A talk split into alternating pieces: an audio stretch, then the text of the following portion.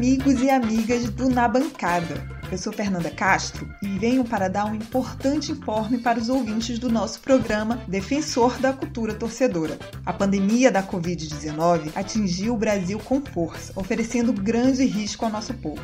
O ponto mais crítico do país é a cidade de São Paulo, onde fica o nosso glorioso estúdio da Central 3. Com a ordem de fechamento dos estabelecimentos comerciais, a Galeria Ouro Fino, que hospeda a Central 3, comunicou que não funcionará até nova ordem do governo do estado. De todo modo, dada a gravidade da situação, o bom senso já pede algumas mudanças no funcionamento do estúdio da nossa central de podcasts e medidas de proteção da saúde dos nossos amigos que trabalham na casa. A decisão do Na Bancada, dessa forma, foi de ajudar a diminuir a carga de trabalho deles, aproveitando a oportunidade para experimentar novos formatos. Com isso, demos início ao nosso canal de YouTube, que terá nesta semana uma transmissão ao vivo. Convidamos todos vocês a seguirem os seguintes passos para não perder os conteúdos do Na Bancada. Entre na nossa linha de transmissão enviando uma mensagem para o número 21 98080 9683.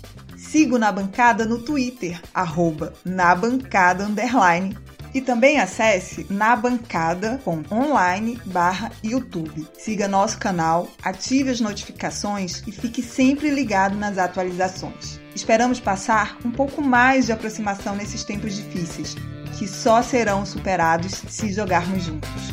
Lavem bem as mãos, fiquem em casa o máximo que puderem pelos mais vulneráveis.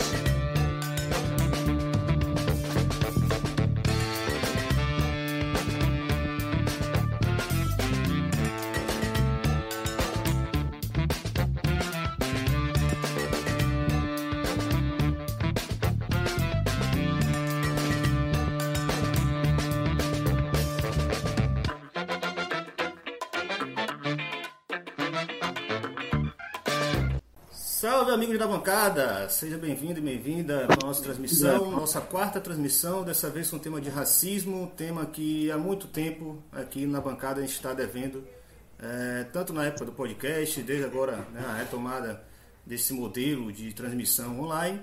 É, e já vou fazer aqui a minha justificativa pessoal né, do que, porquê eu achei que era tão importante a gente trazer esse tema da bancada antes ainda da pandemia acontecer era o tema é, seguinte daquele nosso último podcast que foi lançado.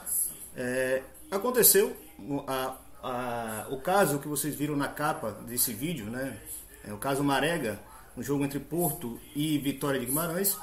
O jogador é, abriu mão da, é, de jogar exatamente como uma forma de protesto né, contra os atos é, de racismo que ele sofreu naquele jogo e uma série de consequências né, teve a partir daquela, daquela ocasião. É, quem não, é, não tinha se mostrado racista ainda se mostrou racista.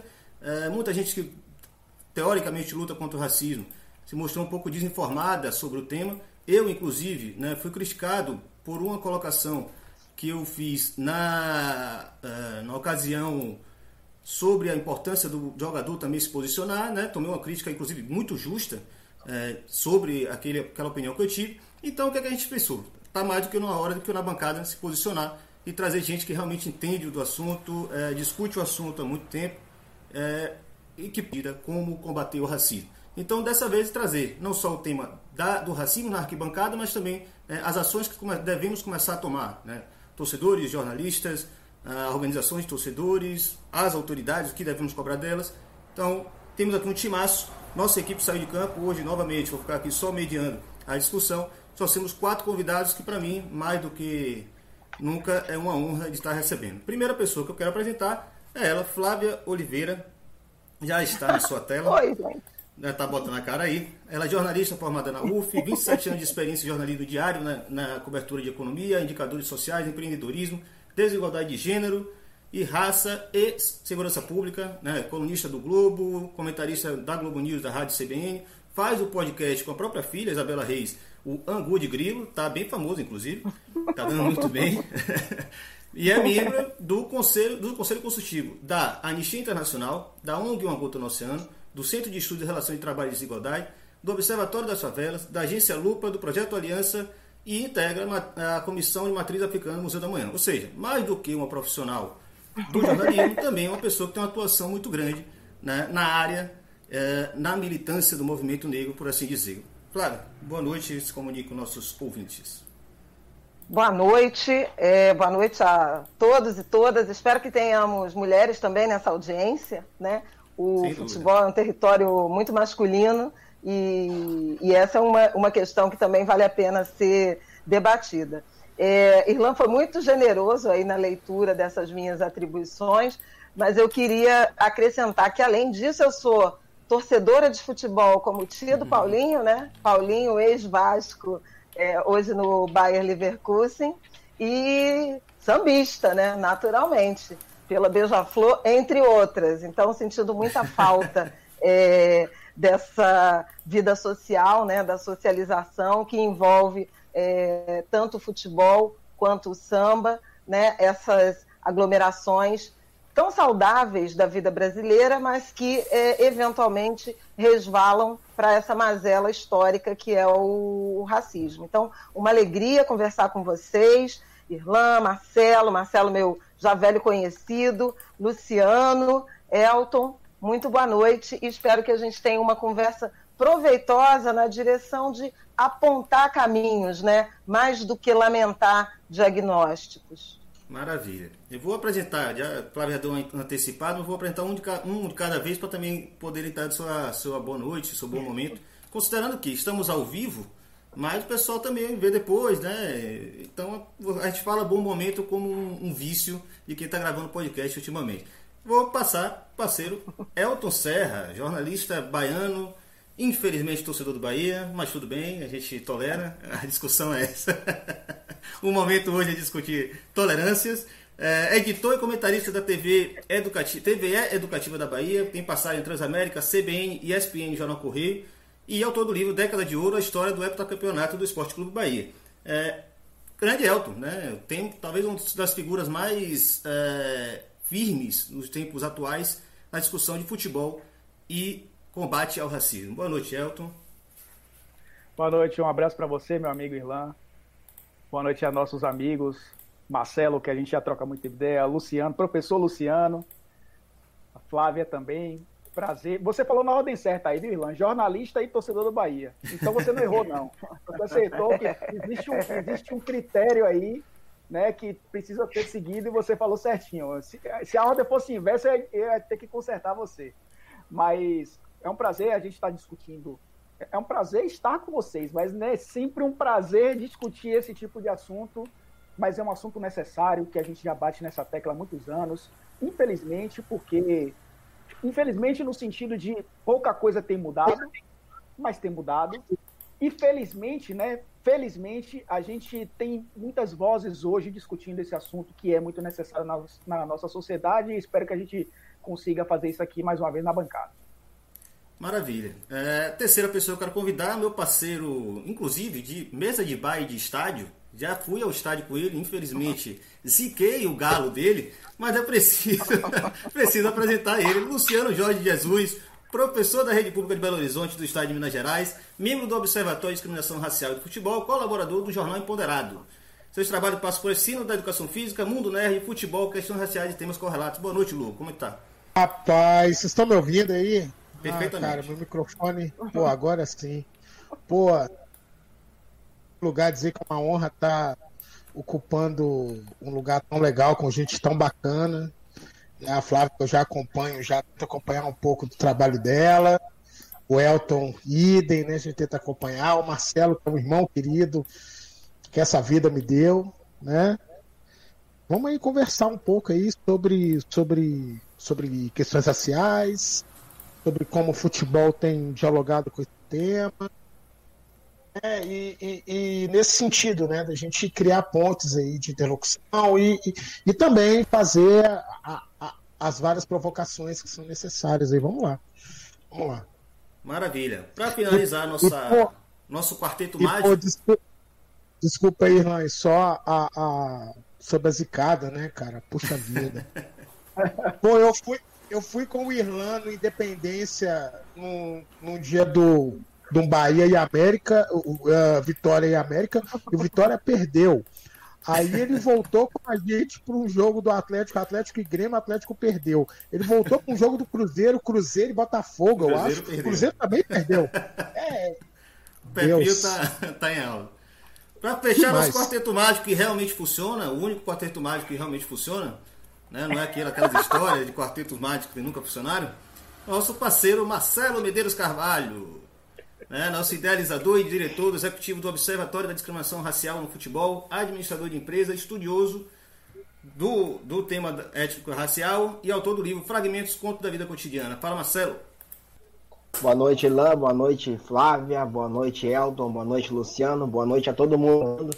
É um prazer estar com vocês.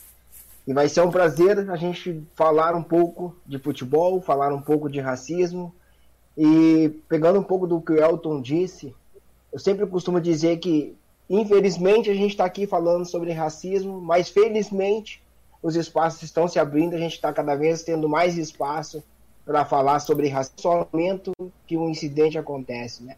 Porque todo mundo fala de racismo, mas depois que o fato passa, a gente pouco discute ações que realmente podem uh, acabar com o racismo, nos estádios, ou acabar é uma palavra que eu acho que a gente nunca vai conseguir chegar né, no acabar, mas pelo menos que a gente consiga diminuir o número de casos de racismo nos estádios do futebol brasileiro. Maravilha. É, eu vou voltar para a tela aqui, vou tirar o belo rosto de vocês, é, para já meio que também apresentar. É, é para mim tem sido, é, já está sendo uma honra imensa. São quatro pessoas né, que eu tenho uma grande admiração por motivos diversos, né, motivos múltiplos. É, como eu falei antes, é uma temática que a gente estava devendo na bancada depois de três anos de podcast, ainda não tinha sido colocado, né, principalmente com figuras que possam é, realmente trazer a, uma contribuição de quem acompanha isso no dia a dia. E como o Marcelo falou, né, mais do que só a gente falar e reagir aos, aos casos né, concretos né, de insultos raciais, né, de injúrias raciais, acho que o momento hoje também é da gente aproveitar essa pausa do futebol, né, todos estamos respirando e revendo nossos conceitos sobre essa indústria louca que é a indústria do futebol e pensar assim, é, quais os, os protocolos que temos hoje, né? Quais são as medidas que já existem, o que ela funciona delas, o que não funciona delas, é, o que devemos colocar em prática. É, então eu já queria começar também com a discussão sobre conjuntura. Né? Marcelo, ele está aí na fase final é, da, da elaboração do relatório anual do, do observatório, né? Do, do, do, do, anual, no caso de 2019, né? já está na fase final, tem alguns resultados para nos apresentar. Eu queria que ele começasse trazendo né, esses números, esses dados, esses casos e como ele lê né, esse, esse tema a partir do, de ano a ano. E depois eu quero fazer um giro com nossos colegas também e que também não se resumam ao futebol, é óbvio. Né? Vamos pensar no ponto de vista também mais amplo das conjunturas políticas, é, do como esse tema tem sido colocado, né, o que, que estamos avançando, o que não estamos avançando nos últimos anos. Então, Marcelo, se queria que você desse o pontapé inicial e aos poucos eu vou chamando nossos colegas, pode ser? Pode ser. Uh, sobre o relatório 2019, uh, ah, ainda estamos para fechar os números, né? Mas o que a gente conseguiu de resultado até agora, a gente analisou 151 casos de preconceito e discriminação no esporte brasileiro. Desses casos, uh, 80 e, 81 casos é de racismo no futebol. Desses 81 casos, 65 aconteceram no futebol brasileiro e 15 casos aconteceram uh, com atletas brasileiros no exterior. Então, se a gente analisar que chegamos a 65 casos de racismo no futebol brasileiro, nós temos uma curva que desde 2014 ela só sobe. No ano de trabalho do observatório, nós monitoramos 20 denúncias de racismo no futebol brasileiro. E de lá para cá, uh, tirando o ano de 2016, que foi um ano que a curva uh, desceu, porque foram 20, foram 35, aí nós tivemos 25 casos em 2016, depois em 17 ela sobe, vai a 44 em 2018 e chega a 65 casos. 2020, nesse pequeno período que a gente teve de futebol até agora, nós já estávamos monitorando 10 casos de racismo no futebol, ou seja, se não fosse a pandemia, nós também teríamos um aumento dos casos de racismo no futebol brasileiro em 2020. E desses protocolos, dessas ações que são feitas pelas federações, pela FIFA, pela CBF, a gente acaba observando que nenhuma delas acaba tendo resultado prático no combate ao racismo. Porque o que a gente tem, além das denúncias, a gente tem uma observado que as punições elas são poucas. Elas, uh, os casos, na sua maioria, eles acabam não sendo julgados pela justiça desportiva. Os que são julgados, eles acabam, na sua maioria, sendo absolvendo o infrator. E apenas alguns casos são punidos. E desses casos que são punidos, as, as punições, elas, no meu ponto de vista, elas são brandas. Porque a gente tem punição de 400 reais para um clube de futebol, e a punição maior em 2019 ela foi para um clube da série D que foi uma punição de 50 mil reais. Ou seja, os clubes que de fato estão na grande mídia, eles acabam ou não sendo punidos ou a punição é branda. Então, é o que eu digo, a gente tem, uh, por mais que a gente tenha protocolos novos da FIFA, do SJD, de fato, o que a gente está fazendo racismo ainda é muito pouco dentro do futebol brasileiro e mundial. Beleza, eu vou jogar já para a tela de cima, né, que a gente tem Elton Serra, que é outro que tem um acompanhamento muito frequente né, sobre esses temas.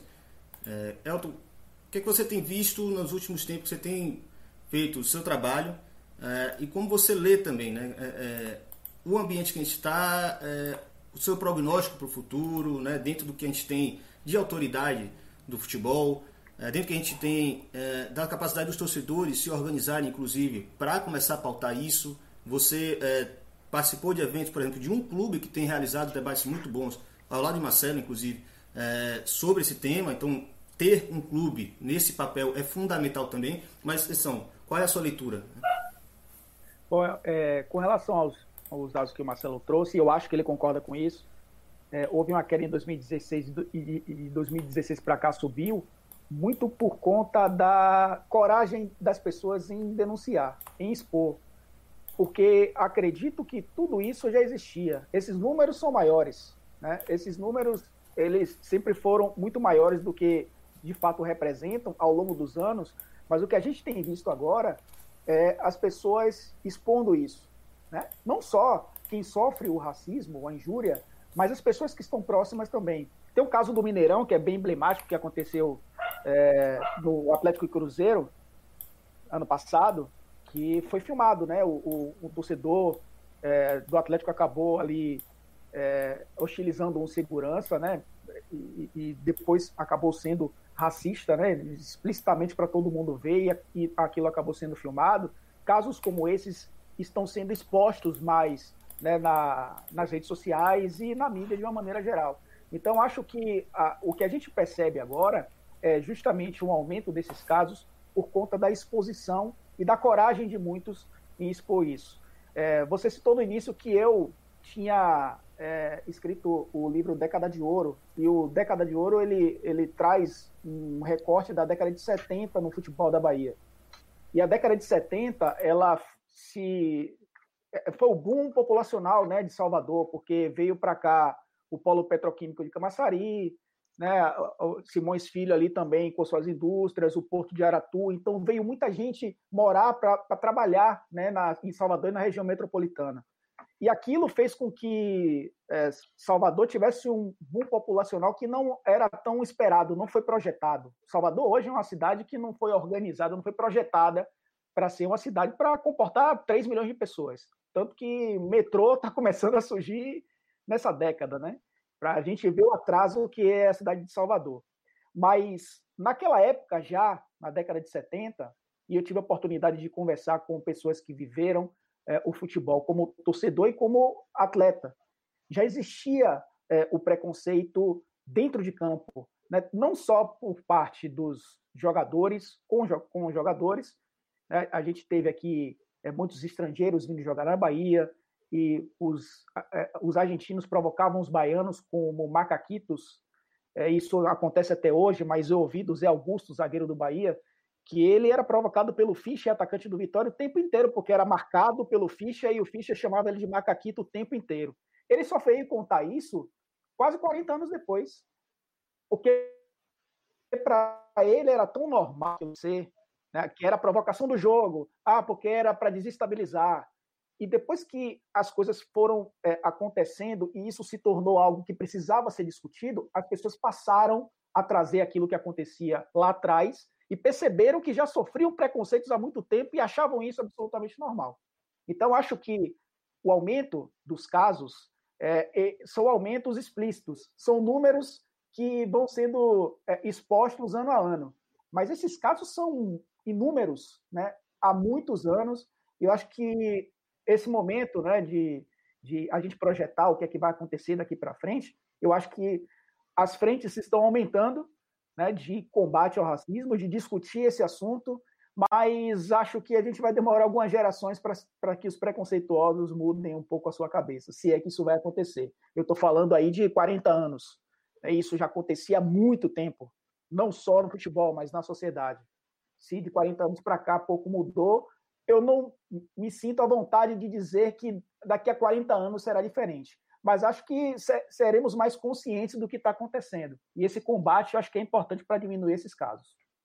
É, eu tenho algumas, algumas observações a fazer, não apenas como mulher, mulher negra e profissional que é, acompanha, em alguma medida milita né, é, nessa agenda antirracista, ou de construção da igualdade racial, se preferirem. Uh, a primeira delas diz respeito a, ao fato de que eu festejo que sejamos aqui quatro pessoas negras debatendo o racismo no futebol, mas acho que é, racismo é assunto de branco, sabe? É, é muito interessante a gente de haja uma reflexão nessa direção, das pessoas brancas se responsabilizando e empunhando também a bandeira antirracista a partir da consciência dos seus próprios privilégios. Assim como o machismo, né, é, que é, oprime, subordina e tira oportunidades é, de toda a ordem, mas em particular, né, já que a gente está falando aqui é, do esporte, de acesso ao mercado de trabalho, a, a, gran, a boa remuneração, também é, é uma agenda que precisa ser encampada pelos homens e não somente pelas mulheres. Né? A gente quer protagonismo uh, como mulher, como negra, mas a gente não vai conseguir é, transformar uma estrutura social uh, só pelo nosso lado, pelo nosso grupo. Então, acho que esse é um, é um primeiro ponto importante. Né? É, concordo com, com Elton e com o Marcelo no diagnóstico do aumento de, de denúncias, né? o aumento de casos ter a ver com uma conscientização crescente, né, que passa muito pelo movimento social, pelo movimento negro. Vamos, vamos lembrar que na última década e meia, o que a gente também tem observado na sociedade brasileira é um aumento crescente da autodeclaração da população é, preta e parda. Então, crescentemente, há uma desnaturalização é, dessa percepção de que negros são inferiores, é, devem e podem ser desumanizados. Há uma consciência é, social crescente que atravessa a sociedade brasileira como um todo e chega no futebol. Né? Essa consciência dos direitos. É, acho que isso, é, acho que isso é, é, um, é um ponto é, absolutamente relevante, porque as denúncias crescem, assim como na violência de gênero, na violência contra a mulher, né, na violência doméstica. Você tem, é, eventualmente, aumento de denúncias e muitas vezes elas não, não significam um aumento da criminalidade, ela significa um aumento da busca por justiça, do combate à impunidade. Eu acho que isso, em larga medida, acontece na questão racial que atravessa a sociedade brasileira. O racismo no Brasil, ele não é uma característica do futebol, ele é uma característica do Brasil. Né? E a gente vê muitos casos eh, na Europa porque eh, quem fundou essa ideologia que mercantilizou a escravidão negra africana foram os brancos europeus, afinal de contas, gente. Então, existe uma visão, por isso que eu chamo sempre essa reflexão para a branquitude, porque existe uma visão de supremacia racial ainda vigente no, no Brasil e governos é, recém-eleitos mundo afora, é, continuam alardeando essa, esse posicionamento, ao minimizar o debate de gênero e raça, é, ao fazer escolhas que nada se, se é, relacionam com a diversidade, com a composição diversa de sociedades, por exemplo, como a brasileira. A gente tem um, um, no Brasil um governo de um Ministério de Homens Brancos, quando o país tem metade da população formada, mais da metade da população formada por mulheres e mais da metade mesmo, quase 56% de pretos e pardos. Então, esse é um, é um, um, um problema é, de, de, fundação da sociedade brasileira que vai precisar de uma aliança é, muito intensa, um pacto, né, um pacto antirracista, para que a gente consiga desconstruir, não somente no futebol, mas na sociedade como um todo. Para terminar, que eu já estou me alongando, é... o Marcelo mencionou a questão das punições, e eu faço coro com ele, de fato, é, as punições, quando existem, são brandas, não apenas no futebol. Alguém conhece um, indivíduo que tenha sido preso por racismo? Embora a gente tenha uma lei que considera racismo crime inafiançável, como é que você qualifica e caracteriza o crime de racismo? Né? É, racismo é um crime de impacto é, coletivo. Então, é, é o que, que é racismo? Você não empregar negros porque são negros. Mas é, quase sempre as ofensas em estádio ou é, pela rua são classificadas como injúria racial, um crime de menor uh, uh, punição, né, que quase sempre é convertido em cestas básicas ou em multas de 400 é, reais, como o Marcelo mencionou, num caso escabroso é, do futebol brasileiro. Portanto, é, é, não é só o futebol, é o Brasil. Né? É, é, é um planeta muito ancorado nessa ideia supremacista que até hoje, século XXI adentro, atravessa o, o povo negro, o povo descendente é, dos africanos no passado escravizados.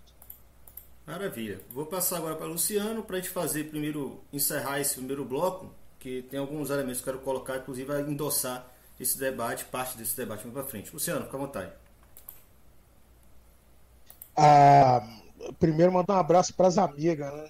Ah, Marina, Roberta, Bárbara, estão aí, Vi Jorge aí também. Então, um abraço para vocês aí que estão acompanhando. Ah, eu acho que uma primeira questão que a gente precisa pensar é que quando a gente está falando de racismo, a gente está falando de relações de poder, né? Que é exatamente isso que a Flávia chama atenção. Tá lembrando relações de poder que se estruturam em uma sociedade. E segundo, a gente entender que, a, a, a, ao contrário, inclusive do que a imprensa esportiva de um modo geral, vai dizer, né, a imprensa esportiva ela vai primeiro se ancorar na crítica ao racismo é, em seu aspecto principal e, infelizmente, midiático, que são as ofensas raciais nos estádios, quando o jogador é ofendido e por aí vai. Né? Contudo, a gente precisa lembrar que quando a gente fala de racismo, o racismo ele não. É, é, é, a gente não está falando simplesmente do desvio, né? Que é o quê? Que é a. Ah, fulano de tal, ele faz isso porque ele é um ignorante, porque ele não sabe o que está falando, ele é um doente. A gente patologiza o racismo, quando na verdade a, a, a, as relações sociais, econômicas, políticas, elas se estruturam a partir do racismo. Então a gente precisa ter isso claro a gente precisa ter isso nítido para que a gente consiga, pelo menos, entender que quando as ações elas são construídas, por exemplo, quando o Bahia constrói uma, um, um, conjunto de ações, aquilo não é simplesmente uma tentativa de lacrar. Aquilo é a possibilidade de convidar as pessoas que, que, que, que vivenciam futebol a entender que o racismo é algo que é cotidiano na vida, como disse Flávia, de pelo menos aí mais da metade da, da sociedade brasileira. Ou seja, a gente precisa entender que o racismo é estrutural e mais do que isso, que estrutura as relações uh, do nosso país. Não é à toa que a gente ainda vive em um país que a maioria dos apartamentos possuem ainda o quarto de empregada. Não é à toa que ainda as relações de trabalho elas são construídas nesse sentido servil. Não é à toa que a gente ainda olha para um corpo negro e ainda olha esse corpo negro uh, como um corpo uh, não inteligente, como um corpo infantilizado, como um corpo que, que né, eu, eu, eu vi hoje uns dados que o Douglas Belchior mostrava sobre o número de mulheres negras que, que são negadas a ela. Por exemplo, a, a, a questão da. Oh, meu Deus, fugiu o, o termo. Uh, da, da anestesia durante, durante o parto, justamente ah, por conta de uma construção. Né? Violência né? então, obstétrica. É, então a gente tem dados aí que são, que são, que são muito sérios em relação a isso. E isso se estrutura é, é, é não só por conta da nossa relação escravocrata, que sim ela é presente e ela constitui o nosso cotidiano, mas também pelo modo como a partir do século XIX, fim do XVIII e XIX, um, um, um, modo de se pensar é racionalizado. Então, mais do que isso, é importante a gente entender que o racismo é algo racional. Não, não é, é, Então, desculpa aí, Gabriel Pensador, foi mal, mas racismo não é burrice. Racismo, na verdade, é algo extremamente muito bem engendrado. Né, que vai deixar, como diria Grada Quilombo, eu estava aqui fuçando esse livrinho agora há pouco aqui. É, é, é, é, algo que é racional e que nos coloca, pretos e pretas, no papel de como que isso está acontecendo. Um caso de racismo acontece, Marcelo me manda uma mensagem assim, irmão, eu não sei o que, que tá. Eu, eu não estou entendendo o que está acontecendo. Então, acho que é importante a gente entender isso. Então, a gente entender esse aspecto estrutural do racismo. Segundo, uh, uh, acho que foi extremamente contemplado pela fala da Flávia quando ela, quando ela chama a questão uh, chama a atenção da gente para as questões da branquitude, a gente entender que, inclusive, isso já é campo de estudo no Brasil. Então a gente já tem estudos como o, o da professora Lia, Lia von Schumann, é, que, que ela tem um extenso trabalho sobre branquitude, e a gente entender que, ao mesmo tempo, como diria James Baldwin, vai dizer que, que, que, que, que o branco é uma grande invenção. Então, como como se dá essa construção o que é real, mas que ao mesmo tempo é inventado. Né? A gente também tentar entender isso. Uh, e tendo assim, a gente entender que o branco é também, precisa também ser racializado. E, finalmente, é, me parece importante que a gente comece a conversar de forma mais profunda sobre os aspectos que tocam o racismo institucional.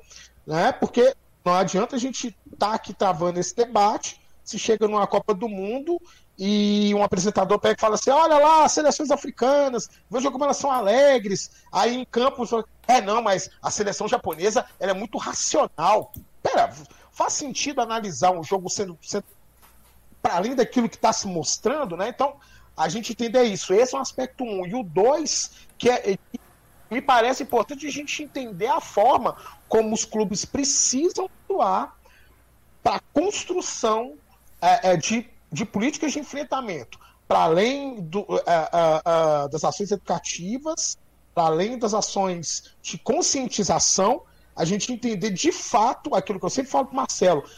A gente quer ver grana nesses, nesses espaços de formação. Porque me parece muito emblemático que no ano que o Flamengo ganha praticamente tudo no Brasil,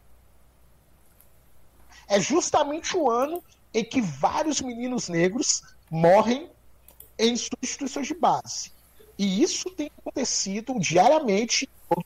Tem um, um, uma, uma, uma, reportagem extensa que o, que o, que o Breiler fez, né, que acho, me parece importante a gente entender isso. Então a gente tem. É, é, é, se hoje o nosso saldo ele, ele é preocupante, é, é, me parece importante a gente lembrar que a gente tem uma série de pessoas que tem tentado fazer um mapeamento importante, né? É, para a gente entender para onde a gente precisa ir, para onde a gente precisa apontar.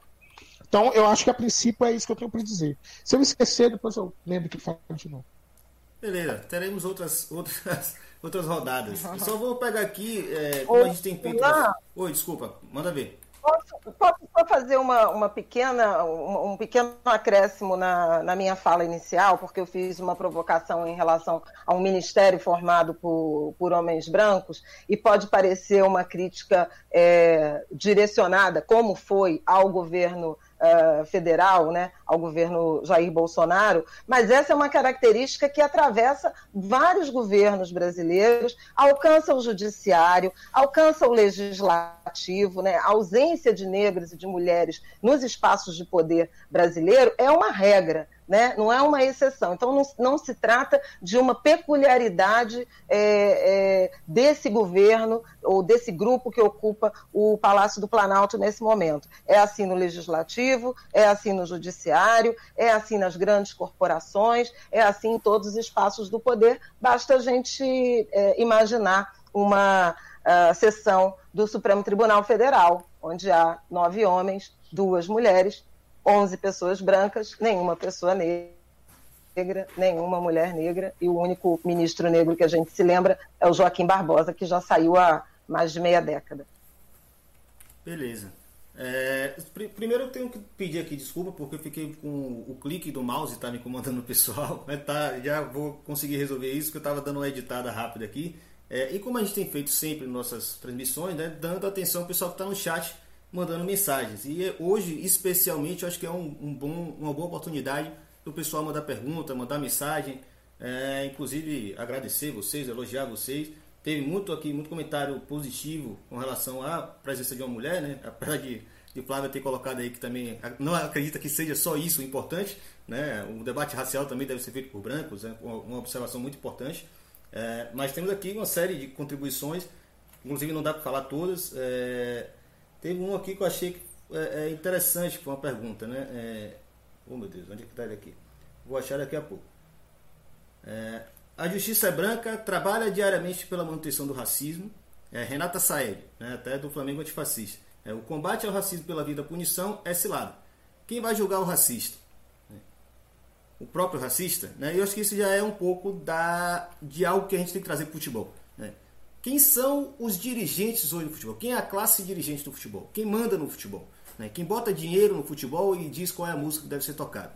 É, eu vou pedir para vocês uhum. comentarem isso e já na sequência eu vou trazer um material que eu mandei para todo mundo, mas quero que o pessoal assista em casa, é, para a gente ver como é boa parte disso que a Renata comentou aqui. Né? Como é que a gente vai conseguir uhum, falar, combater o racismo no futebol se todos que estão dominando o futebol ainda em grande medida são pessoas, são homens brancos? Eu vou começar com o Luciano, então, que já está pedindo aí a fala.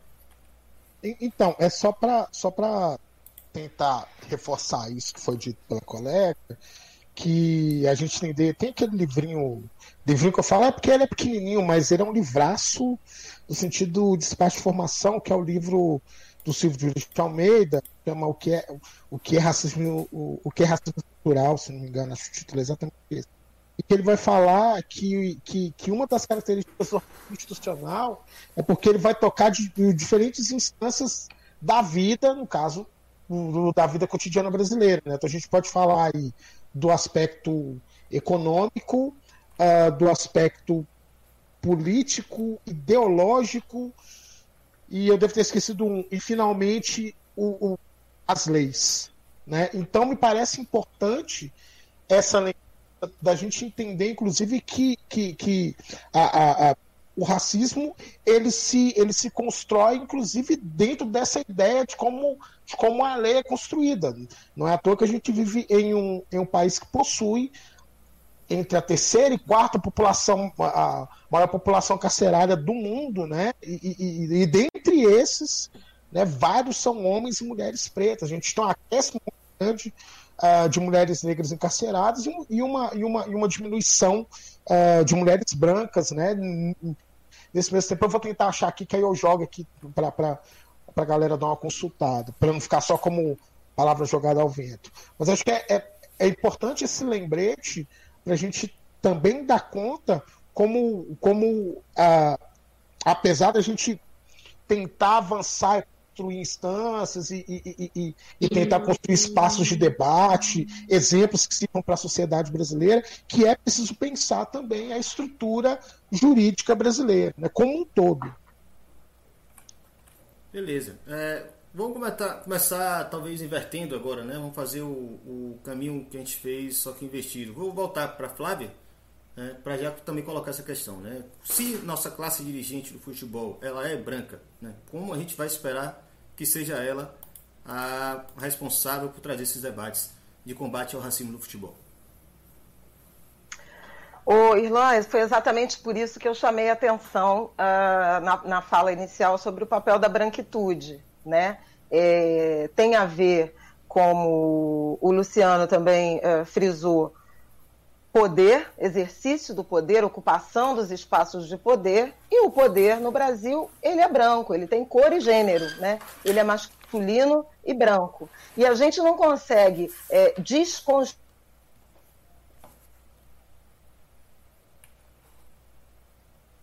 Eu tô achando que o Flávia caiu. Deu uma leve travada aqui a conexão é. de Flávia. Voltando? Voltamos?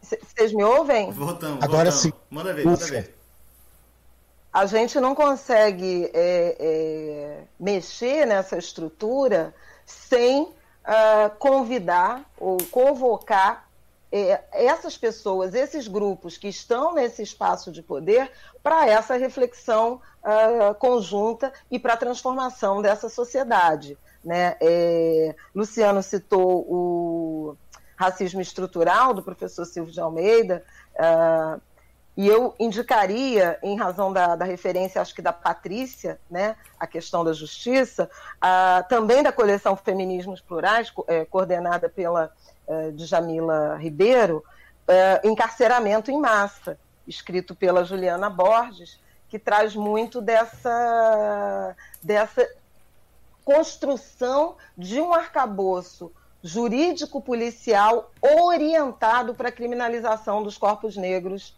né, e para a banalização da vida dos negros. Não é por acaso que o Brasil é campeão em extermínio da juventude negra. O extermínio da juventude negra começou na colonização. Né? Eram jovens que, até por, até por falta de esperança de vida é, à época, né, é, tão longeva como temos hoje, o, os escravizados eram homens jovens, né, eram quase muitos adolescentes. Então, essa tradição da criminalização uh, dos negros, da desumanização, ela é uma herança é, de fundação desse país que precisa ser revista em todos os eixos e no futebol também. Você mencionou uh, os cartolas, né, os dirigentes, os executivos do futebol, eventualmente os próprios patrocinadores ou, as, ou os executivos que comandam e tomam as decisões de patrocínio, eu cito também o que acontece é, entre os técnicos,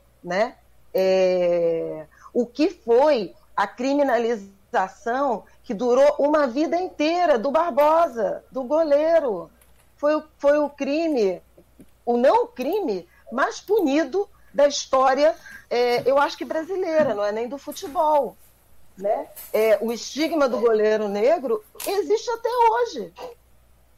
Então, assim, é, é, é uma estrutura, eu concordo, acho que foi é, Elton ou Luciano que falaram, é uma estrutura, uma estrutura muito sofisticada, muito complexa, muito complexa, que para ser desconstruída né, e transformada, vai precisar da colaboração uh, de muita gente. Convido, então, é, no caso dos dirigentes, a experiências de diversidade em suas equipes, né?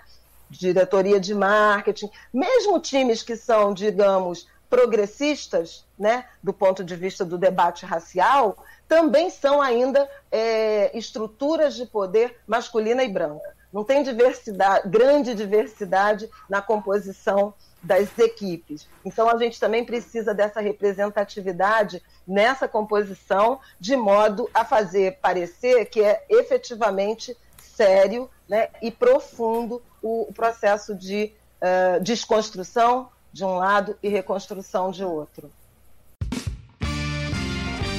Você está ouvindo mais um Som das Torcidas na Bancada, um podcast em defesa da cultura torcedora, dos clubes e dos estádios. Responda a nossa pesquisa e nos ajude a entregar um programa cada vez melhor. Acesse www.nabancada.online/pesquisa. Não esqueça também de nos acompanhar mais de perto no dia a dia, através do Twitter, arroba, na bancada underline, e da linha de transmissão no WhatsApp enviando uma mensagem para 21 98080 9683. Beleza, só antes de passar para Elton, né, Elton já fica aí preparando, já, já puxa o gatilho. É, só fazer uma consideração. Vocês estão fazendo bastante referência. É, me lembrem, depois de cobrá-los e cobrá-la, de me passar essas referências para colocar na descrição do vídeo. Nos outros, nas oportunidades anteriores, a gente também teve, né, claro, por conta também da experiência é, de estudos, alguns inclusive acadêmicos, é, dos convidados e dos participantes.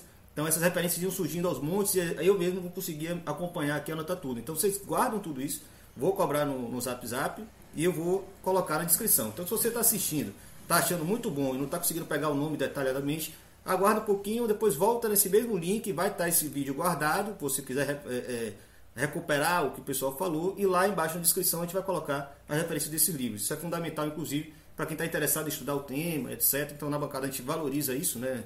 Futebol não só como um entretenimento, uma forma de sociabilização, mas também como um elemento importante de se estudar a sociedade. Vou passar para Elton, porque ele também tem um ponto importante de colocar nisso aí. E lá, a gente lembra que o The Guardian escreveu recentemente, né, dizendo que o Bahia era o clube mais progressista do Brasil e a gente tem acompanhado todas as ações que o Bahia tem feito ao longo desse, principalmente dessa última gestão. É, e o Bahia recentemente fez uma meia-culpa dizendo que precisava incluir mais negros no próprio clube, né? Porque não adianta você falar, é, pregar o, ser antirracista, né, é, e, e, pregar todas essas bandeiras que o Bahia tem pregado, não só com relação ao racismo, mas contra a homofobia, né, a própria xenofobia é, e todas as outras questões que a gente tem acompanhado ao longo dos anos, se você não tem é, representantes negros na própria diretoria do clube, né?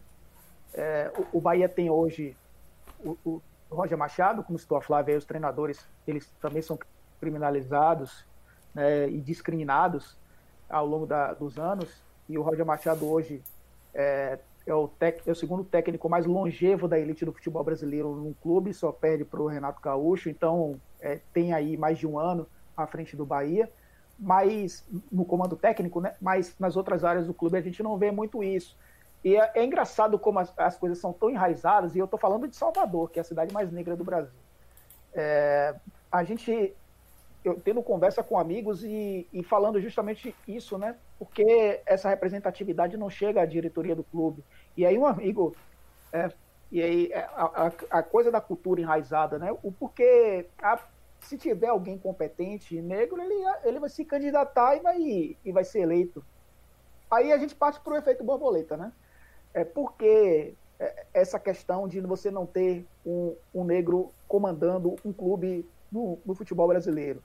É, eu concordo que a competência ela tem que vir em primeiro lugar, em qualquer circunstância. Eu acho que isso aí independe de raça, a pessoa precisa ter competência para assumir aquela função. É, não adianta só ser pela cor, mas acontece pela cor por muitas vezes, principalmente no futebol.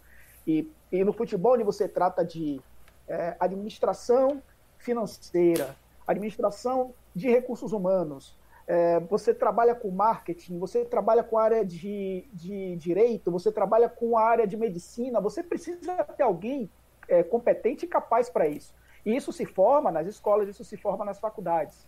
Certo? Por que, por que os negros não, tem, não estão tendo tantas oportunidades ou não tiveram tantas oportunidades nas faculdades públicas do Brasil?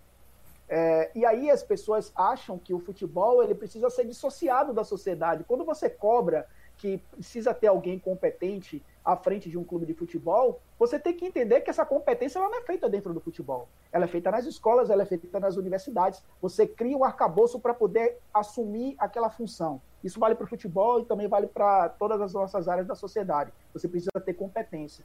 Mas, no caso do futebol especificamente, competência não necessariamente é prioridade.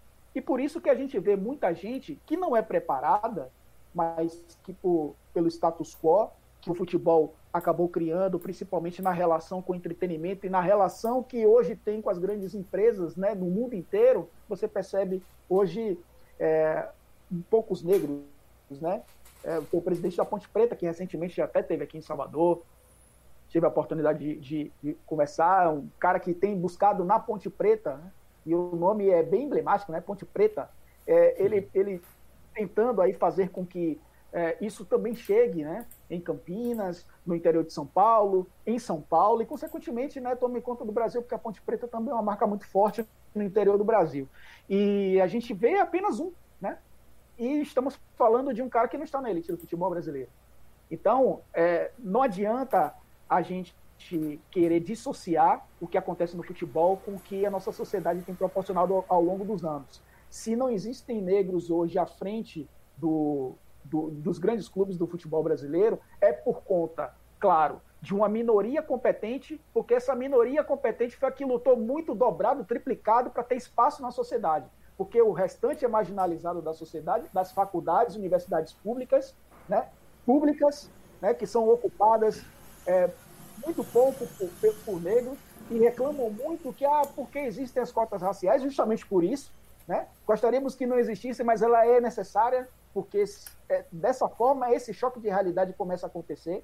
Então, não dá para a gente dissociar o que acontece no futebol do que a nossa sociedade proporciona. Quem criou o futebol foi a sociedade, né? E quem mantém o futebol é a sociedade. Não dá para a gente achar que o futebol é um mundo à parte né? e que esse mundo à parte é um mundo feito por apenas pessoas brancas ou pessoas de elite, porque o futebol ele nasceu né, na elite, mas se tornou algo do povo, está tentando retornar à elite meio que forçosamente ao longo dos anos, mas que hoje é uma resistência muito maior. Então, para as pessoas é, terem um pouco de reflexão com relação a isso, não dá para a gente fazer, achar que futebol é, é, é, feito em Nárnia e o planeta Terra apenas assiste. A gente é, vive as duas coisas né? E essas duas coisas se tornam uma coisa só. Né? E isso precisa continuar sendo debatido. Beleza, antes de passar para Marcelo, só fazer observação. Você concorda plenamente com o que você fala, inclusive meu clube, o Esporte Clube Vitória, talvez seja a maior vítima dos brancos medíocres que comandam hoje os times de futebol no Brasil. Porque é muito treinador ruim que passa por Vitória que você não entende como esse sujeito ainda tem a moral que tem. E, sinceramente, eu acredito que a única explicação disso é o fato de serem brancos, né? Diferente de outros treinadores muito competentes que sequer contam com a paciência e com a boa vontade de dirigentes e torcedores é, pelo Brasil afora. Marcelo, fica à vontade para falar. Oi, lá, eu vou Oi. fazer só um parêntese já que você fez essa provocação com relação ao Vitória, porque o Vitória você conhece muito bem. O Vitória uhum. foi forjado na elite soteropolitana, é, passou e passa muitos anos sendo comandado pelas mesmas famílias, não só no conselho diretor, mas no conselho deliberativo, e enfim, no, no, no seio do Vitória tem muita gente que é, o pai foi, foi presidente de conselho, foi presidente do, do, conselho diretor, foi presidente do clube, e eles não deixam que o clube se torne de fato é, é, popular. Engraçado é que o Vitória hoje é o clube onde, talvez no Brasil, é, esteja cravado no bairro mais dos mais, mais pobres né, de sua cidade, de sua capital. E é comandado por pessoas ainda que vivem naquela história do corredor da Vitória, e tentam resistir o Vitória, prender o Vitória ainda essa elite mínima, sendo que o Vitória há muito, mas muitos anos não é mais da elite, né? Então é só para fazer essa provocação de que não só né, os brancos incompetentes, mas também porque são da elite e não querem que o povo entre no clube. Graças é, a Deus. De, deixa eu só pontuar algo aí antes de se jogar para Marcelo é, e que me parece importante e que eu acabei deixando passar, é, a gente também tem a questão dos conselhos. Uh, como é que chama mesmo? Uh, fugiu o nome aqui. Uh, dos conselhos deliberativos, né? Que são espaços, é, obviamente, deliberativos, né? Que vão demandar uma série de questões que os clubes vão construir e tudo mais. Né? E quando a gente vai notar, a maioria dos clubes, e aí eu aqui falando sobre principalmente Atlético e Cruzeiro, porque não adianta a gente ficar aqui. Porque aqui em Belo Horizonte a gente tem ainda essa coisa, né? Que quem é o verdadeiro clube do povo, né? E aí eu falo que os, que os dois lados, em sua construção, não tiveram nada de populares, né? A gente tem de um lado uma, uma série de jovens, principalmente é, é, jovens abastados, filhos das classes médias de Belo Horizonte, tudo mais. Outro lado, também, também imigrantes italianos e por aí vai. Isso, isso muda, isso se constrói sim. Mas quando a gente for olhar para os conselhos deliberativos de Atlético e Cruzeiro, eu digo que para a maioria dos clubes do, dos, dos grandes clubes do país, a gente vai enxergar exatamente isso que Flávia e Elton chamou a atenção. Homens brancos. No caso da política, no caso do futebol, pasmem, homens brancos, velhos, classe média, uh, ou, ou, ou, classe média alta, ricos. Né? Aqui a gente está falando de famílias. Quem é Sérgio Sete Câmara? A gente, a, a gente precisa dar nome aos bois. É, é importante a gente dizer quem é Sérgio Sete Câmara? Né? E, e, e, e, aí me parece importante a gente apontar também para essas famílias, né?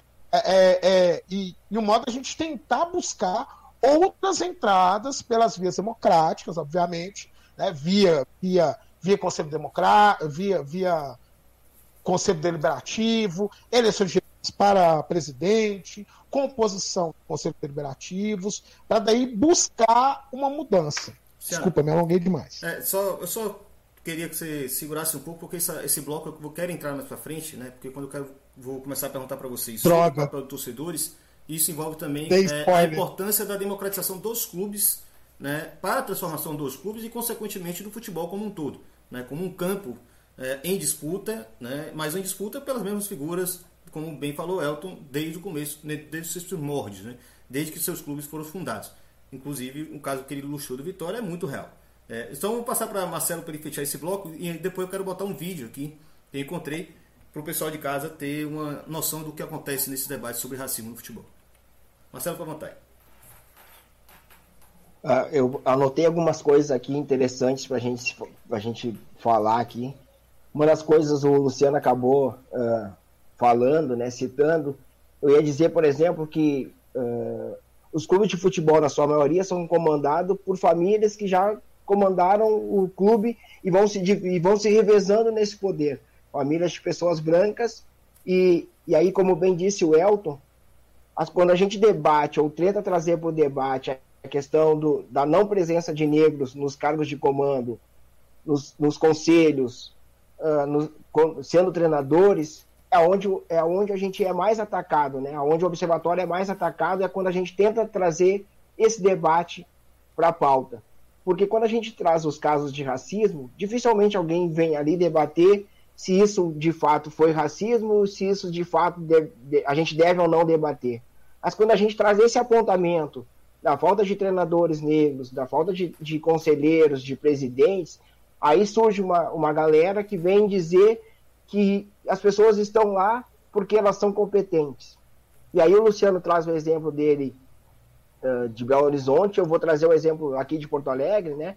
Onde a gente tem Grêmio e Inter, os dois maiores clubes, onde a gente tem famílias que vão se revezando no poder. E aí que está o, o, maior, uh, que eu acho que a gente tem que levar essa pauta para discutir, como disse bem a Flávia, trazer as pessoas brancas para esse debate, é que elas entendam que quando a gente fala de racismo, não é só quando a gente traz o apontamento do xingamento, do, do, do termo do macaco, não. O racismo está muito mais presente nessas questões da falta de pessoas negras nesses lugares de poder. E aí a gente, vocês já citaram o Silvio Almeida, e aí eu conversando com ele, a primeira vez que eu apresentei o observatório para ele, e aí a gente estava debatendo por que discutir racismo no futebol, e aí uma coisa interessante que ele disse é: a gente precisa discutir racismo aonde tem uh, debate de poder, a gente tem que discutir racismo. A gente tem que discutir por que, que as pessoas negras não estão nesses espaços. Então, o maior desafio que eu vejo do observatório hoje é a gente conseguir trazer para a pauta, em pauta, discutir sobre a não presença de negros nesses espaços. Então, ano passado, por exemplo, eu chamei para o debate o Marcelo Barreto, do Sport TV, e aí eu apresentei para ele os dados do observatório e aí ele me fez uma, uma reflexão que eu acho muito interessante. Onde ele disse que, poxará, eu, eu percebo que realmente a gente não está levando o assunto para se debater da maneira correta. E aí ele disse que fazendo a reflexão, ele olha para trás, na bancada do, do, do programa dele, e ele só vê pessoas brancas. E aí ele disse, eu não tinha ninguém para culpar, porque eu sou o chefe eu escolho quem vai trabalhar aqui. E eu, nessa análise, eu só estou escolhendo pessoas brancas. Então é aí que, que eu acho que a Flávia colocou um ponto muito importante, que é a gente conseguir trazer as pessoas brancas e as pessoas brancas que comandam o futebol para esse debate sobre racismo. E aí eu, eu coloco uma observação que as pessoas geralmente me perguntam, por que discutir racismo no futebol? E aí tem uma colocação bem importante. Na maioria da, dos espaços que a gente vai debater racismo no futebol, nas direções dos clubes, na, no SJD, na CBF, a gente só encontra pessoas brancas.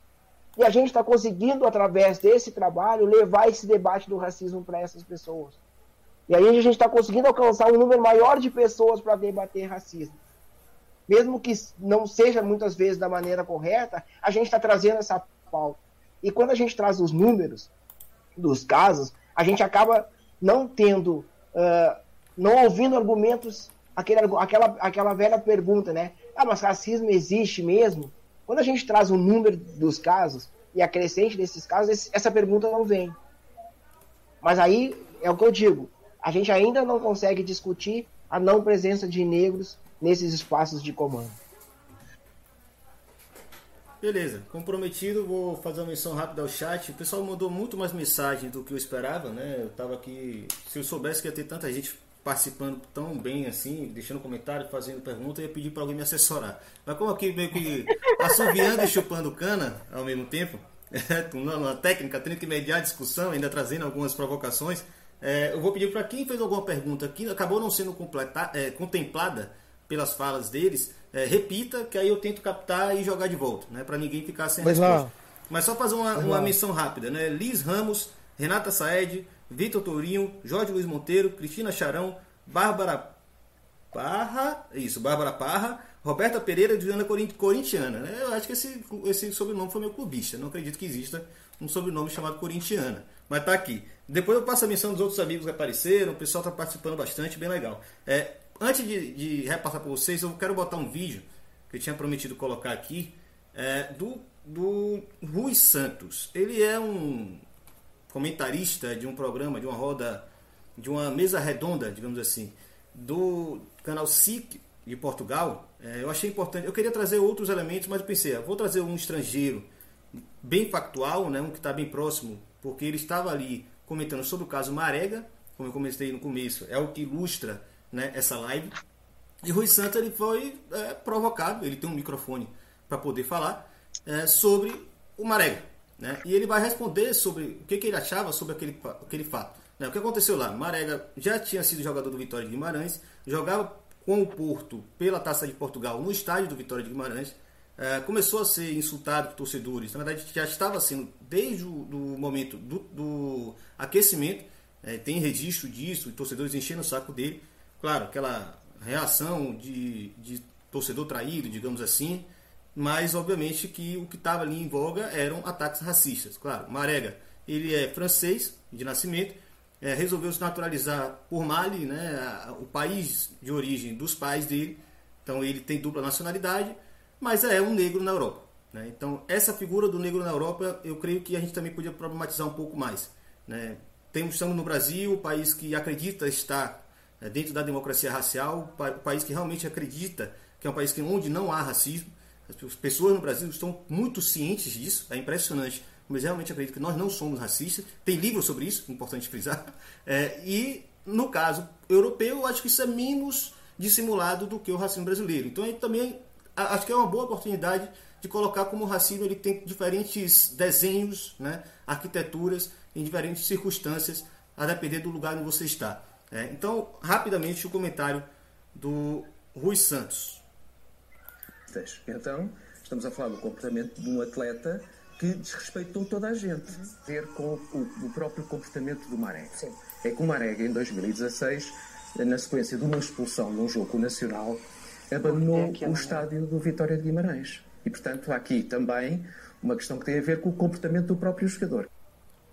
Não sei se ficou claro, o pessoal que está de casa conseguiu ouvir, eu creio que eu consegui transmitir o áudio. É, e também tem a questão do sotaque dele, né? aquele sotaque bem embolado do, do português de Lisboa, principalmente.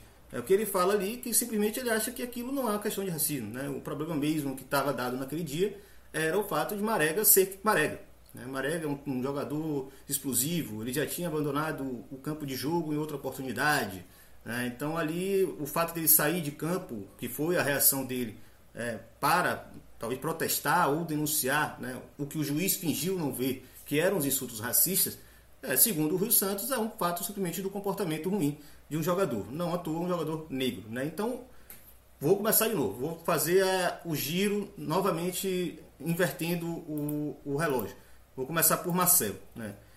Vocês já comentaram bastante, claro, isso está aí, já, é, já estão nas falas de vocês anteriores, né? essa desumanização, inclusive, do atleta negro, que ele erra porque ele é negro, não porque ele é um ser humano, não porque ele é jogador de futebol. É, e no caso de Marega, esse comentário do jornalista Rui Santos, acho que deixa claro que essa imagem está sendo construída até hoje. Né? Ela não é um, uma imagem engessada, não é uma estátua, né? não é um, um objeto de museu.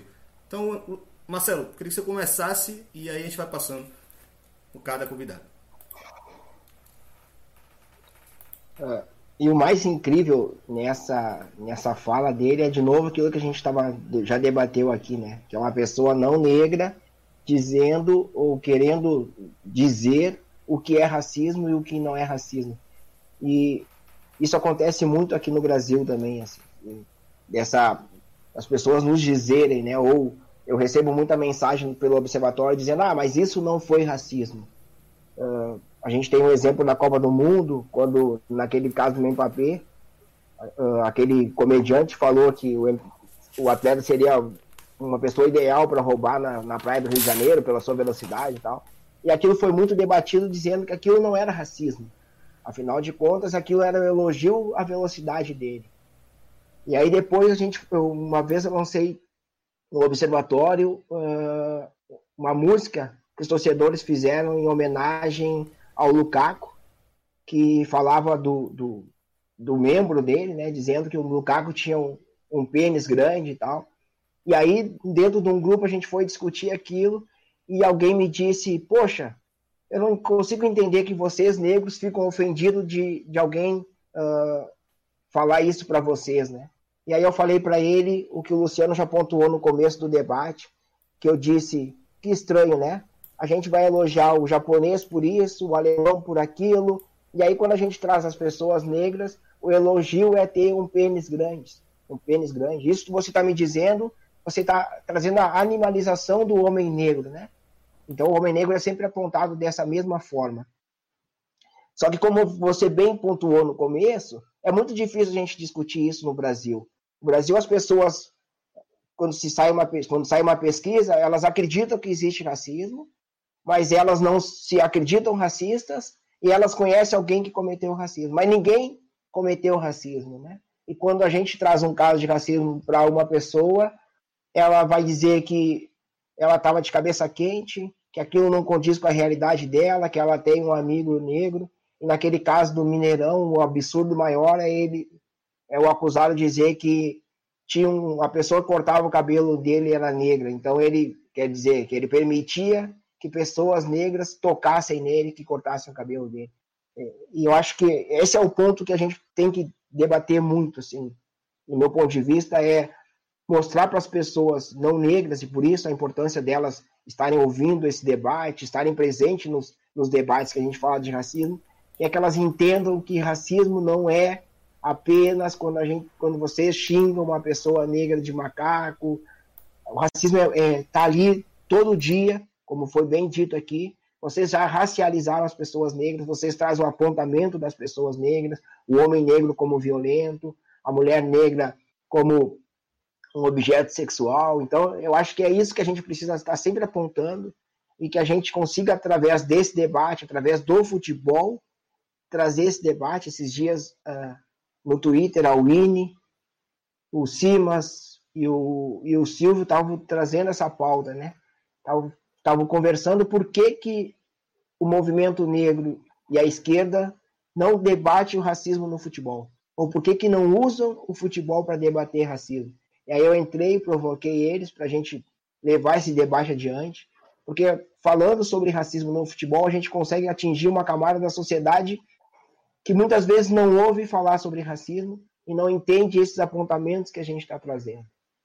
Eu acho que essa é importância da gente debater racismo, de trazer esse, esse exemplo desse, do português, isso, porque é bem isso. Assim, a gente ouve muito isso também no Brasil, né? Essa animalização do homem negro. É, eu estava comentando pessoal sobre é, uma colocação que eu tinha feito é, de como seria importante ou é, abalaria as estruturas do futebol é, europeu, principalmente, se os jogadores se negassem a jogar nesses países. É, por exemplo, um Lukaku ou um Balotelli se negasse a jogar na Itália, como isso seria é, daria prejuízo para a indústria do futebol e talvez por isso as medidas começassem a ser tomadas de uma forma mais dura. É, isso realmente, de, de alguma certa forma, coloca o jogador como o, a vítima como responsável pelas mudanças, eu acho que o Paranhos ele trouxe essa questão, né? Como é que os jogadores renomados eles devem se posicionar, principalmente aqueles, né, que têm essa função de, de denunciar o racismo. Flávia trouxe a questão de que o racismo também é um assunto de brancos, né? Dentro de campo, a gente sabe que o jogador branco tem se eximido bastante. A imagem que eu usei para ilustrar essa, essa transmissão, por exemplo, é de um jogador branco segurando o braço do Marega para que ele ficasse quieto, né? ele não se protestasse contra o racismo que ele estava sofrendo. Né? Então, assim, já juntando o que a gente já estava falando antes e emendando para a gente antecipar essa, esse bloco. Os jogadores de futebol, como é que eles entram nisso aí? Ilan, você contextualizou bem a questão do Marega em Portugal. É, aliás, Portugal vive ainda a onda do negacionismo e já se discute muito essa questão do racismo um pouco mais em Portugal, assim como a gente discute mais no Brasil, e Portugal até deveria se discutir isso há muito tempo. Aliás, Portugal trouxe os negros para o Brasil como escravos, né? então a gente é, sabe que essa discussão já deveria ter acontecido há muito tempo. É, no futebol especificamente, para os, os, brancos principalmente, né? e, e aí trazendo para nossa realidade, o jogador negro sempre foi aquele cara da. Era o bobo da corte, né? Era o cara que fazia a graça, é o jogador que pega a bola, passa, passa é, por, por, por, cima da perna, é, por debaixo da, da, das pernas do adversário, que vai para linha de fundo dar aquela pedalada, que entretém, entretém o público. Né? Não, é, não é o cara que é para pensar o jogo, porque quem pensa o jogo, na verdade, é aquele cara. É, do meio campo, camisa 10, o, o, o branco, o capitão do time. Até que surgiu Pelé e acabou com tudo isso. Que mesmo assim ainda se tornou um jogador é, taxado como o cara do entretenimento apenas. Né? E talvez o Pelé até tenha ajudado a, a, a esse conceito ser mantido quando não se posicionava politicamente com relação a, principalmente às questões raciais. Ele ajudou a essa é, é, essa figura do, do, cara apenas do entretenimento ser reforçada no futebol, o maior representante, talvez, do futebol em todos os tempos. Então, para muitos, o negro é o jogador do entretenimento. Então, quando um cara se posiciona e diz assim: Eu não quero participar dessa palhaçada, eu vou sair de campo. Aí o, o branco, ele, opa, tem alguma coisa errada aí. O, o, o negro está se posicionando e isso parece que atinge é, muito na, na, nessa questão do status quo dentro do futebol. E aí a reação desse, desse vídeo que você trouxe é muito, é muito disso. Não, esse cara tem que continuar jogando, tem que, ele, ele tem que continuar fazendo graça para que as pessoas na arquibancada se divirtam. Ele não pode se posicionar. Ele, ele tem que fazer apenas o papel dele dentro de campo. Isso aconteceu com o Balotelli, como você citou, aconteceu com o Lukaku, aconteceu com o Boateng também na Itália, isso aconteceu na, na Alemanha recentemente também.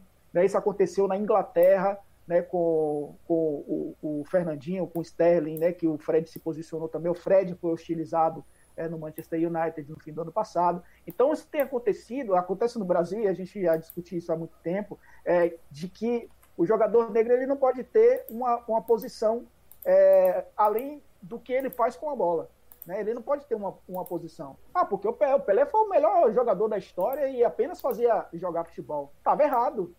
O Pelé sempre foi um cara que se eximiu de responsabilidades que é, eram responsabilidades dele também. Aquela transformação ali entre a década de 60 e 70, onde a gente viveu um processo de ditadura muito pesado no, no, no Brasil e na América do Sul também, né? e um cara negro, um representante ali é, do esporte no mundo, não se posicionar, isso foi uma falha, talvez histórica, né, do, no, do nosso país né? Porque o futebol era o entretenimento, só que ele também passava a ser algo que levava a sociedade a é, coisas além da bola rolando, além do futebol. Então isso resiste até hoje. O negro é visto como o cara, o bobo da corte. Né? Ele não pode ser o rei. O rei foi, mas não foi o rei que deveria ter sido.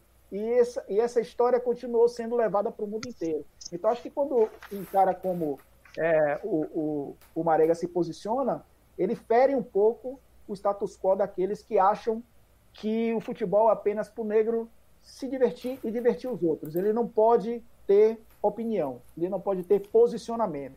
Eu acho que é dessa forma que os jogadores precisam agora agir daqui para frente. No dia que parar um jogo, acabar um jogo por conta disso, como acabou na Alemanha, uma situação totalmente diferente, porque uma torcida acabou hostilizando um dirigente e os jogadores simplesmente passaram, sei lá, 10, 12 minutos tocando a bola até o jogo acabar em forma de protesto. Quando isso acontecer, num ato de racismo e todos os jogadores saírem de, de campo, negros e brancos, não se posicionarem apenas em redes sociais, recriminando a atitude de torcedores, eu acho que as coisas começam a mudar.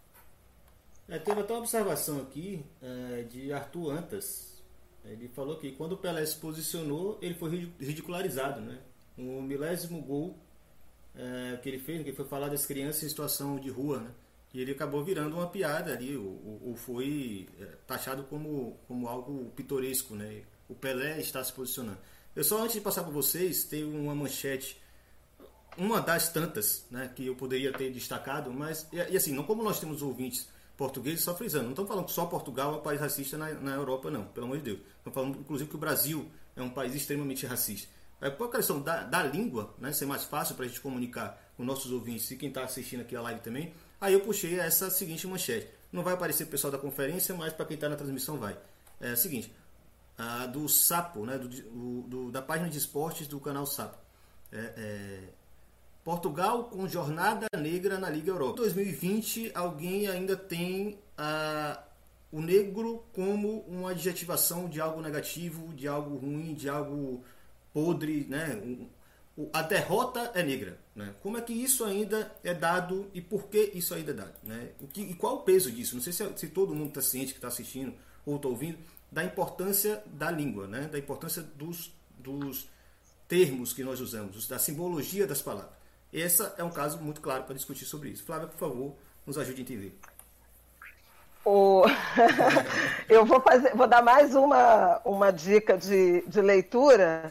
É até o livro que Luciano já indicou aí, da Grada Quilomba, Memórias da Plantação, é, em que ela fez uma introdução à edição em português. A, a Grada é uma mulher negra é, com origem em Angola e em São Tomé e Príncipe, mas nascida em Portugal, que vive na Alemanha há muitos anos, onde é, concluiu, eu acho que, mestrado e doutorado. É, esse livro é a tese de doutorado dela, em que ela atravessa vários é, episódios, situações é, do racismo cotidiano, é, esse que nos atravessa também. Ela escreveu originalmente em inglês, e somente no ano de 2019, 11 anos depois da, da publicação da tese, é, essa obra foi traduzida para o português, língua nativa dela. E ela teve curiosidade em ler a, a edição em português, e ao ler se deparou com um livro que ela não reconhecia, né? E ela associou a língua portuguesa a uma, uh, a uma uh, construção de, de regras gramaticais e linguísticas absolutamente machista e racista. É, ela, ela, em inglês a gente não tem né, o gênero, né, o, o artigo que define gênero, e, e ela achou muito mais fácil é, se comunicar a partir daí. Em razão disso, ela começou a escrever algumas notas de, de pé de página, chamando atenção para, olha, em português, na verdade, é porque o masculino prevalece, etc, etc. É, e como ela come, quando ela começou a fazer isso, eram tantas as notas de pé de página que aquilo acabou virando um capítulo introdutório à edição é, em português, na qual ela chamava atenção sobre essa característica da língua. Isso que você mencionou é, se chama preconceito linguístico e, e também é, é, é, objeto de estudo por muitos é, é, acadêmicos brasileiros e o quanto é, a escolha de determinadas palavras ou a associação de palavras a, a, conceitos negativos relacionados ao povo negro, ele é um mecanismo de uh, operação do racismo. Né? É, então, isso que você mencionou, a lista negra, denegrir, né, que é tornar negro no sentido mais uh, negativo, além de outras palavras que não são exatamente do repertório,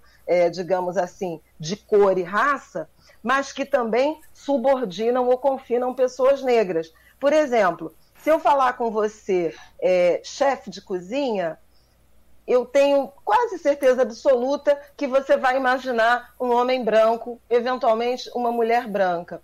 Mas se eu falar cozinheiro ou cozinheira, você vai pensar numa pessoa negra, né, de baixa escolaridade. É, empreendedor, né? É, quem é o, o, o proprietário de terras e quem é o lavrador, né? É, quem é a estilista e quem é a costureira. Então, são algumas, é, alguns uh, usos muito impróprios, ou, melhor dizendo, muito bem elaborados da língua, da língua portuguesa, que ajudam a perpetuar essa é, imagem supremacista para alguns grupos é, de gênero e raça. Essa é a primeira coisa. Acho que eu respondo com isso a, a sua provocação em relação a, ao preconceito linguístico. Agora, eu queria fazer um comentário adicional, é, e espero que seja breve, em relação à pergunta inicial que, é, sobre a, a, a posição dos jogadores, e talvez sejam duas ou três considerações. É, a primeira é que passa, isso que a gente espera que os nossos uh, jogadores, né, os jogadores negros, eles uh, se posicionem em relação ao racismo, é, antes disso é preciso uma reflexão sobre identidade racial. Tem vários jogadores uh, brasileiros que não se sabem negros, não se reconhecem negros, até, por exemplo, ter uma experiência internacional e sofrer racismo, até que lhes seja lançada uma banana é, é, num estádio europeu. Né? É, nós temos exemplos os mais variados, eu não vou, eu não vou citar para não personalizar, mas a gente tem exemplos variados de grandes atletas brasileiros negros, né, com pai e mãe negros, visivelmente negros, né, negros sob qualquer, sem qualquer sombra de dúvida, que se autodeclararam brancos em algum, em algum momento, inclusive para falar de ofensa racial. Né? É, o descaramento é tamanho, ou a alienação é tão intensa que é, envolve uma pedagogia, uma alfabetização, um letramento do que significa identidade racial e o que significa racismo e, e, e as suas implicações estruturais ou individuais.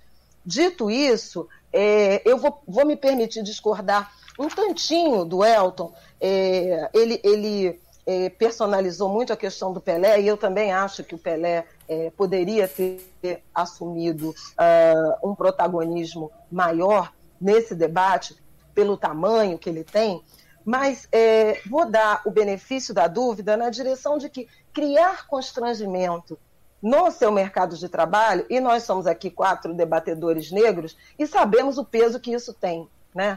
Falar de racismo no jornalismo, é, não é simples. Assim, é, essa bandeira e se expor, né, é, levantando uh, a, a, a, construção uh, antirracista ou da desigualdade, da igualdade, da construção da igualdade racial, não é uma bandeira simples. Traz é, estereótipos, marcações, provocações, racismo recreativo, que é isso que o, o Elton mencionou, outro livro também da, da coleção Feminismos uh, Plurais, né? que eu recomendo, porque é esse que faz essa brincadeira jocosa, hora da sexualização, ou que muitas vezes se atribui injúria racial a mal entendido. Isso tem tudo a ver com, raci com o racismo recreativo.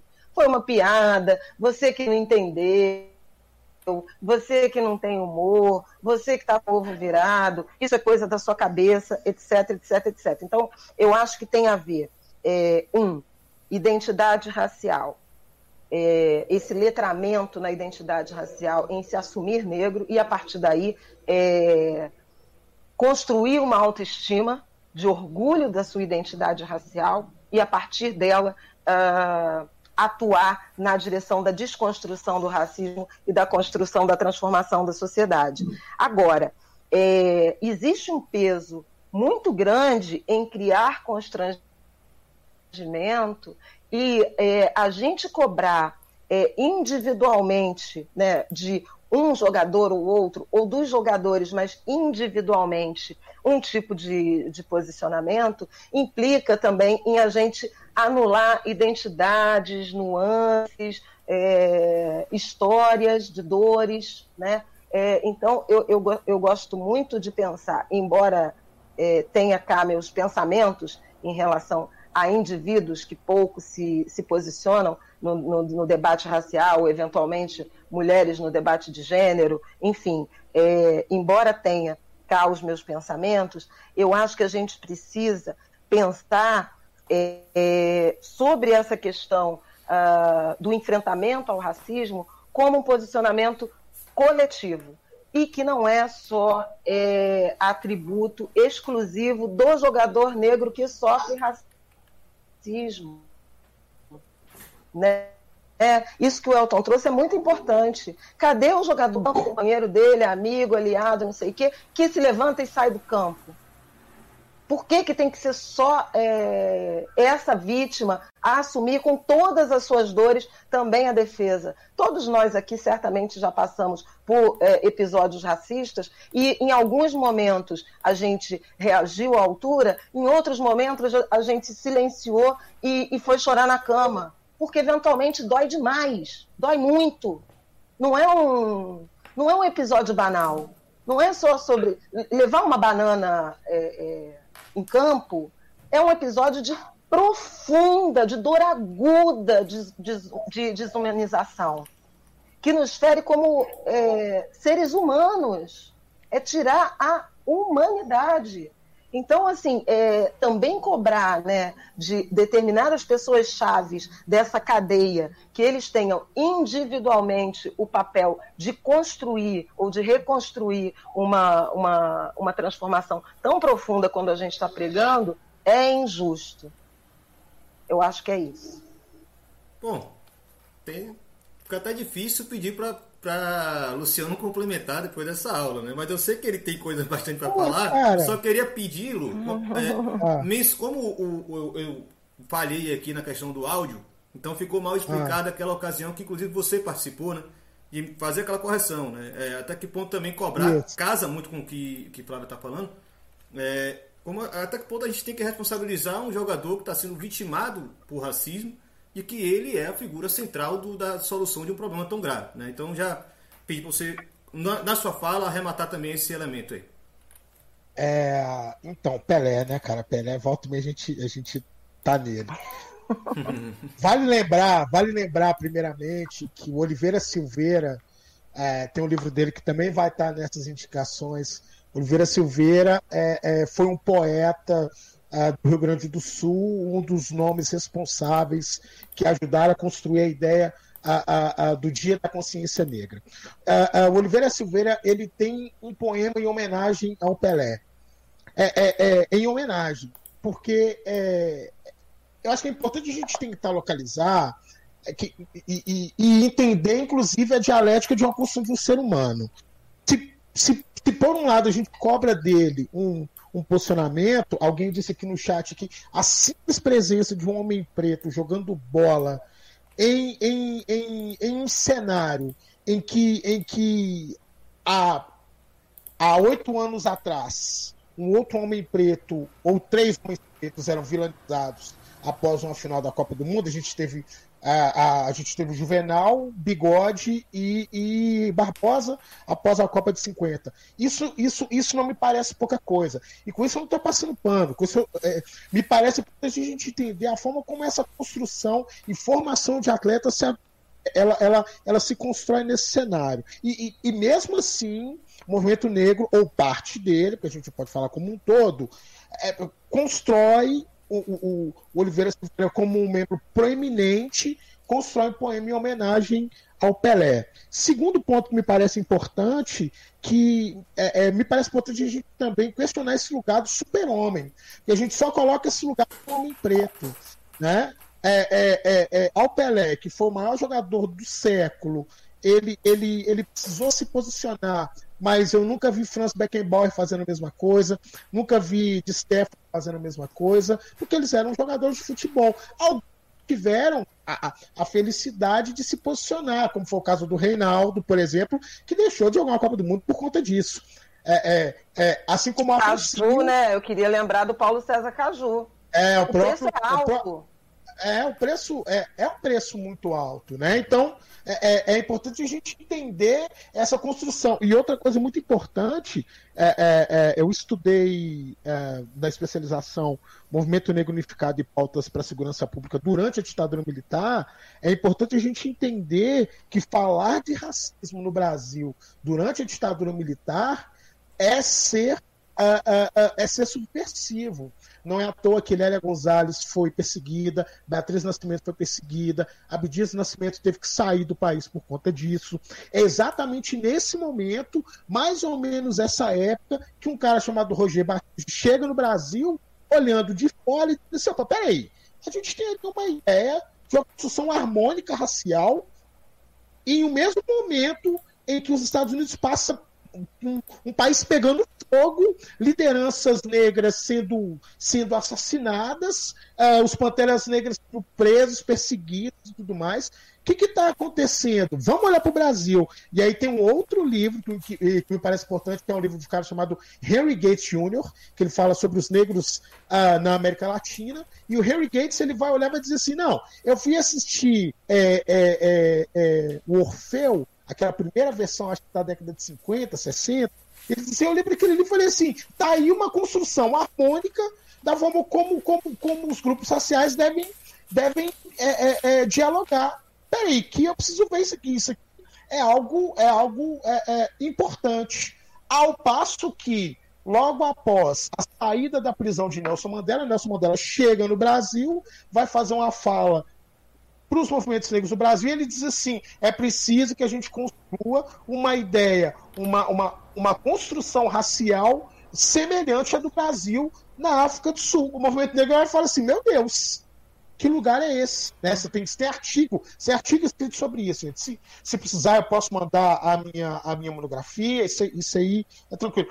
Então, me parece importante a gente entender que o cenário histórico do Brasil é um cenário que ele fazia aquilo que o Marx chama atenção lá no 18 primário. Os homens eles atuam impelidos pelo seu tempo. E nem sempre o tempo que eles estão atuando é um tempo é, é, é, favorável a eles. Obviamente, eles podem ser criticados, eles precisam ser criticados, mas é, é, me parece importante a gente olhar para essa construção ah, ah, ah, estrutural, histórica e institucional, do modo como o futebol foi construído. Né? Dá para a gente lembrar, é, me parece para a gente não esquecer, um dos baluartes do jornalismo esportivo brasileiro é ainda Mário Filho. Né? Mário Filho constrói uma ideia de uma, de uma identidade racial para o futebol que, que, que né? Mário Filho vai dizer coisas assim, por exemplo, ele diz assim sobre Leônidas. Ele dizia assim: ah, mas Leônidas ele mudou de time, mas ele é chamado de macaco, negro disso, negro de merda, não sei o quê. Mas as pessoas entendiam que aquilo era do jogo, aquilo não é com Leônidas. Né? Isso tá, está escrito no, no, no, grande livro, que é assim um clássico, O Negro no Futebol Brasileiro. Então me parece importante a gente, a gente entender isso, para a gente poder situar, para a gente tentar localizar esse debate, inclusive uh, limites e possibilidades para um cara como Pelé. Eu já falei isso pro Marcelo já várias vezes. O meu sonho é entregar a camisa do observatório na mão do Pelé. Independente do, do que ele diga, ele tem um peso importante para a história dos pretos no Brasil. Quer queiramos ou não, ele tem, ele tem. Né? Então me parece importante lembrar isso. Um segundo ponto que me parece importante lembrar, porque eu acho que eu já consegui matar quase tudo aqui, um, que ah, não, acho que é isso mesmo. Tá, uh, uh, só em relação uhum. finalmente aos jogadores, é, é, acho que me parece importante a gente olhar também para a mídia esportiva. Gente, eu estou batendo muito na questão da mídia esportiva, não é porque eu não gosto da mídia esportiva, é porque eu acho que ela cumpre um papel Desculpa, muito importante. Professor. Desculpa. Mas eu acho que ela cumpre um papel muito importante para a construção de uma nova sensibilidade. Ela pode contribuir para isso. Então me parece importante dizer isso. Não faz muito tempo, uh, a gente tem ali no meio da década de 90, o Denner morreu acho que 95, 96, A gente tem uma reportagem com o Denner em que, na, ainda na Bandeirantes, em que o jornalista disse para ele assim: vamos para a rua porque eu acho que a sua fama está meio machucada. Né? Vamos, vamos ver isso aí, aí vão testar. Levam o Denner para vender biscoito no meio da rua e o fundo, né? o fundo musical, Pivete do Chico Buarque de Holanda emblemático sobre, sobre o lugar da imprensa esportiva e ou, e, ou sobre como a imprensa esportiva pode ajudar a, a, a, a desnaturalizar a, a, a, as construções raciais, a discriminação racial, que é só a pontinha do iceberg, né? E não dá para fazer isso simplesmente colocando pretos lá. Você também é preciso construir toda uma linha editorial que vai abarcar as pessoas que vão que vão isso. Porque como já diria como já disse a Flávia e também o Elton chama atenção para isso, não é um tema fácil de ser debatido nas redações. Então, acho que além desse ponto em que jogadores precisam se posicionar, a imprensa esportiva precisa também atuar no sentido de, uh, de, de apontar, denunciar e também de olhar para o seu lugar, de como esse lugar pode se construir para ajudar. É isso. Oi, lá. Maravilha. Só, só fazer um comentário rápido, Elton, vou passar para você. É porque deixaram aqui, inclusive, que é, foi Felipe Souza, parceiro daqui do Rio de Janeiro, Flávio Tifa, falou que este debate deveria acontecer toda segunda-feira no Bem Amigos. Infelizmente é só na bancada, então você vai acompanhar aqui nas quartas-feiras da noite. então, assim, é, eu tô aqui lamentando, inclusive, o, a, a, câmera de Luciano não tá das melhores, né? A conexão não tá. Tá boa a conexão do áudio, mas a câmera, o vídeo não tá bom porque eu não vou conseguir moldurar esse debate de hoje. Estou muito feliz, amigos. Muito obrigado pela contribuição de vocês hoje. A quantidade de elogios aqui, de gente dizendo que vocês estão dando aula, não é pouca. É gente que realmente está considerando esse debate uma coisa muito proveitosa para eles. Celta, por favor, fica à vontade. Eu já emoldurei esse momento no Instagram, tá? Já marquei. eu já vi lá, eu já compartilhei. Aí sim, cara. Eu vou mandar para minha mãe agora. Eu vou até mandar para minha mãe isso aqui, ó. Eu procurei o seu aí, mas não encontrei, Luciano. Mas eu vou marcar você com certeza. Ah, eu, eu, tendo a concordar com a Flávia e com o Luciano, só deixando muito bem claro, minha questão com relação ao Pelé é muito mais o pós-carreira do que a carreira em si. A gente sabe, claro, que aquele o momento é diferente. Mas Pelé, Pelé o Pelé que gravou a música ABC, que todo mundo canta, né, com as crianças, o Pelé que foi ministro do esporte do governo do sociólogo de direita Fernando Henrique Cardoso, ele pode se posicionar, por que não? Né? Então a questão toda não é com relação ao momento em que o Pelé viveu, obviamente. É, o Lúcio de Castro tem, inclusive, o, o Memórias do Chumbo, né? que, que é um, um, documentário belíssimo sobre o futebol na época da ditadura, e a gente sabia que naquele, naquela época da, da nossa história era muito difícil se posicionar, né? a classe artística sofreu muito com isso, e a gente sabe que no futebol é, isso também é, foi, foi muito pesado, mas depois o Pelé foi ministro da Educação do governo Fernando Henrique Cardoso, Pô, né? já na década, no período democrático do nosso país. Então a questão toda não é o Pelé com a camisa 10, a, ou a braçadeira de capitão da, da seleção brasileira, ou jogando no Cosmos, né, na, no, no berço do capitalismo, como muitos dizem, nos Estados Unidos, onde ele terminou a carreira dele, ou como um grande empresário, embaixador da, da Unicef, da ONU, seja do que for. Ele, ele, ele, ele passou por todos esses lugares né, pelo que ele fez dentro de campo.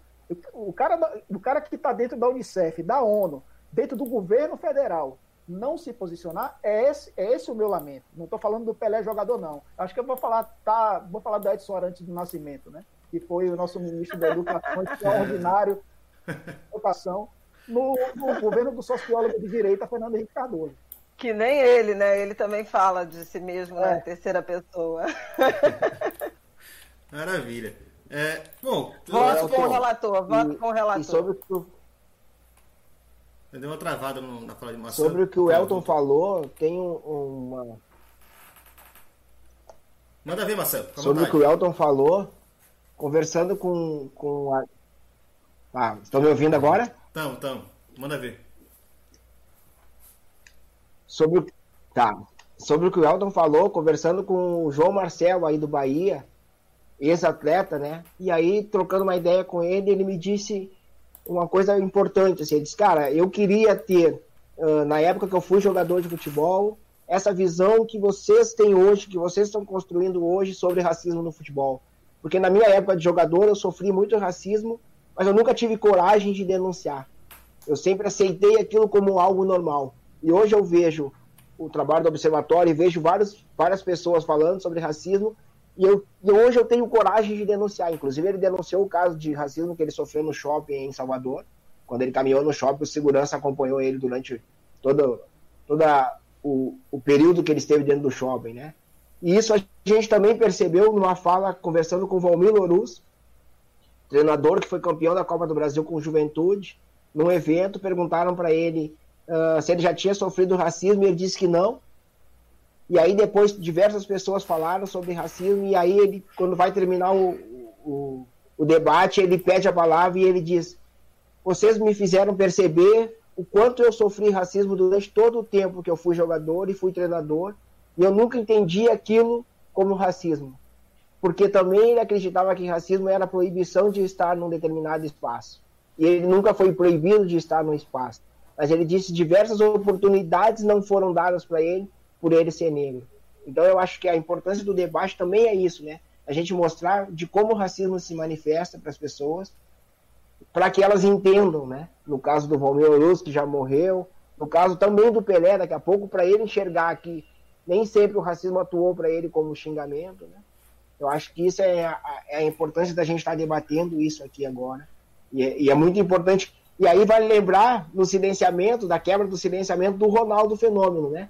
Que também nunca falou de racismo, foi um daqueles que disse que não se enxergava como negro, e agora, o ano passado, diversas vezes a gente uh, percebeu dele falando sobre racismo e, inclusive, uh, incentivando o pai dele a ir nas escolas, na escola da filha, falar sobre racismo na escola da filha, das filhas dele, né? Então, como disse o Elton, eu acho que mesmo tendo abandonado os campos de futebol, acho que todo jogador deveria vir à tona, vir aqui, vir para os espaços que eles têm, falar da importância do debate sobre racismo. Você está ouvindo mais um som das torcidas na bancada, um podcast em defesa da cultura torcedora, dos clubes e dos estádios. Responda a nossa pesquisa e nos ajude a entregar um programa cada vez melhor. Acesse www.nabancada.online/pesquisa não esqueça também de nos acompanhar mais de perto no dia a dia, através do Twitter, arroba, na bancada underline, e da linha de transmissão no WhatsApp, enviando uma mensagem para 21 98080 9683. Bom, felicidade absoluta de como está sendo conduzida essa conversa. Vocês estão realmente superando, extrapolando as expectativas e isso aqui nos comentários está muito claro. É, infelizmente, tem tempo. Estou vendo aqui, já estamos batendo quase 11 horas da noite, né? E realmente todo mundo trabalha amanhã, né? Não é porque estamos na pandemia que ninguém está trabalhando. Então, vou começar já a encerrar. É, inclusive, quero começar o encerramento, antes de abrir para vocês falarem, e eu quero que vocês realmente falem tudo o que faltou falar ou que vocês acreditam que precisa ser complementado, aprimorado ou deixado aí como gancho para as pessoas procurarem mais informação. É, mas assim, o que Glenda falou aqui, né, que tá, tá assistindo a gente, é, com o futebol em pausa e essa onda da reprise de jogos por falta de conteúdo, agora seria um excelente momento para mesas redondas e programas esportivos dedicarem seu espaço a discutir racismo. É, eu só não queria deixar de mencionar uma grata surpresa que eu tive, não é porque eu já participei desse programa, conheço pessoalmente Marcelo Barreto, mas o Sport TV, o, o Redação Sport TV ano passado, é, cumpriu um papel muito interessante com relação a isso e conseguiu sair daquela mania, né? Então só vamos falar de racismo uh, no mês de novembro. E eu acho que eles conseguiram fugir dessa lógica, uh, encheram as suas mesas né, de pessoas que realmente viveram isso dentro do futebol, jornalistas, árbitros, jogadores, muito uh, graças ao trabalho do Observatório da, da, Discriminação Racial. Então a gente tem que compreender que todas as pessoas que estão participando aqui não, não só cumprem um papel muito importante, como elas estão já conseguindo mudar né, a realidade que a gente tem. Né? A crítica de, de, Luciano foi extremamente pertinente, o que Glenda colocou é extremamente pertinente, e, e assim, temos alguns casos, começar a valorizar esses casos para que eles comecem a acontecer com maior frequência. E curiosamente, Elton lançou hoje um, um vídeo muito interessante perguntando por que essa pressa toda de botar futebol para acontecer em plena pandemia. Né? E, e realmente, né? para quê? Né? As pessoas estão morrendo, as pessoas estão adoecendo. Por que, que jogador tem que entrar em campo sem torcida na arquibancada? Mas também, por outro lado, a falta de futebol não deveria ser sentida dessa forma. Né? É um momento que nós paramos de ficar preocupando com o resultado de jogo. Tem muito tempo que eu não brigo com o torcedor do Bahia, inclusive. Não tinha um amigo meu, torcedor do Bahia, aqui no, no chat, mandou uma pergunta acabou excluindo depois, infelizmente. A companheira dele estava participando com ele. Sou um cara tolerante, mas às vezes a gente se perde nas discussões só sobre futebol, campo e bola, torcida e coisas do tipo, e esquece que futebol tem essas discussões que devem ser feitas. Não, na bancada existe para isso, mas a gente também é contaminado. Né? Nós que fazemos na bancada, eu, meus amigos, Gustavo, Matias, é, Tiago, Anderson, etc., também somos contaminados por isso. E agora? Né? Não temos jogo, mas temos um tempo é, valoroso, né? um tempo de ouro, para a gente poder trazer essas discussões. E esperamos, inclusive, que a Grêmio traga isso também. Elton, você que é o cara que traz isso com melhor qualidade, que eu conheço particularmente, no jornalismo esportivo brasileiro. É, comece a sua fala final é, falando um pouco sobre isso e inserindo o que você acha que faltou e também já fazendo seu jabá, seus materiais, suas coisas, para quem não te conhece, já que você, infelizmente, ainda é um cara da Bahia, né, que eu quero que você seja um cara do Brasil. E, e comente também que diabo de escudo amarelo e preto é esse aqui. Obrigado pelas palavras, você é suspeito para falar. Mas a, muda a, o amarelo pelo vermelho, que é o seu time do coração, não esse aí. Isso aí, eu, isso aí essa camisa, gente, o, Ipiranga, o Esporte Clube Ipiranga, que inclusive foi um dos primeiros clubes na Bahia a incluir negros e teve um dos maiores da história do futebol baiano, que foi o Popó, é, ídolo da irmã Dulce, Santa Dulce dos pobres hoje. É, esse, esse, time serviu de desculpa para muita gente aqui na Bahia dizer que não era nem Bahia nem, Vitória, aí é Ipiranga. Então, o Ipiranga virou o terceiro time, ou primeiro de muitos que estão aí na, na imprensa esportiva, principalmente, que não gostam de dizer o seu clube do coração, aí inventam que o Ipiranga é o clube do coração, mas eu acho que é o clube do coração, o segundo clube do coração de muitos, e o primeiro também de muitos, né, porque o Ipiranga tem muitos torcedores. É, o Ipiranga é de Popó, né? O Ipiranga é, de Popó. Como, como eu citei aqui, é. o maior, talvez o maior jogador negro da história do futebol da Bahia. Uhum. E o que jogou o Popó, o que dizem, né, porque infelizmente não tivemos essa oportunidade, o cara é, é, ídolo de uma santa, né? Então a gente não pode deixar de falar santa, a Santa Dulce dos Pobres, canonizada, beatificada, é, e, e, e, era, era fã do Popó. É, eu, acho, eu acho, gente, que é uma, é, é uma burrice muito grande, eu vou usar a palavra burrice, a gente retomar a nossa vida quando tudo, ficar, quando tudo normalizar, do mesmo jeito em que a gente parou quando tudo isso aconteceu. É, como, disse, como disse você mesmo, Irlan, a gente tem um tempo precioso para a gente rever tanta coisa, né, que eu acho que essa quarentena proporciona para muita gente, que se a gente voltar à nossa vida normal, quando tudo passar e vai passar, eu acho que é uma burrice realmente voltar do mesmo jeito que parou, né? Porque a tendência é que aconteça de novo. Então, acho que essa questão de voltar e o futebol, se essa pressa de voltar, vai voltar tudo do mesmo jeito, né? Vai voltar com a intolerância, vai voltar com vai voltar com as pessoas assistindo apenas a televisão, vai voltar apenas a ser um objeto de entretenimento e menos de discussão social, porque vai ficar apenas restrita à televisão e zero a arquibancadas, e a arquibancada forma caráter, a arquibancada uhum. forma é, personalidade também. Né? Então, acho que você tirar a arquibancada das pessoas, porque a arquibancada de um estádio de futebol é uma escola também, você tirar essa escola das pessoas, eu acho que é uma tremenda burrice. Então, acho que de uma de uma é, pressa que é para agradar apenas justamente tudo isso que a gente está falando aqui, agradar aqueles que têm a grana, né? aqueles que querem apenas receber os seus, as suas receitas perdidas ao longo dessa pandemia. Acho que a gente tem outras prioridades e tá muito bem claras, estão muito bem claras as prioridades que nós temos agora. Eu, estou sempre à disposição, você sabe disso. A Flávia já acompanha há um tempo, é, fomos colegas de CBN, né, distantes, né, a CBN de Salvador, infelizmente, acabou por conta dessa crise que veio há muito tempo, mas foi um prazer imenso trabalhar na CBN. É, acompanhava o Aidano também, viu? Só para você ficar. e, e... Eu acompanho ainda. Exatamente, você tem esse privilégio. É, e, e, acho que acompanhar o podcast também, acho que é importante a gente incluir muito mais, é, é, como, como eu sempre falo aqui, né? Eu vivo exceção quando sou um homem negro comentando futebol na TV aberta. Mas sou uma regra quando sou um homem comentando futebol na TV aberta. Então eu vivo as duas situações, né? E quando você você tem menos mulheres e menos mulheres negras tendo essa oportunidade, é, você sai da figura de exceção para a figura de regra. Eu, eu passo por essas duas situações no, no, mesmo, no mesmo nível. Né? O, o, professor Luciano, eu, eu falo professor porque muita gente chama médico de doutor, eu sempre chamo os professores que eu conheço de professor antes. Professor Luciano, professor é uma profissão que tem que ser valorizada no nosso país. Né? Todos vocês são, né? Mas é, professor tem, é igual doutor. Doutor fulano, não, professor fulano também. Então, prazer também tá, tá aqui junto com o professor Luciano.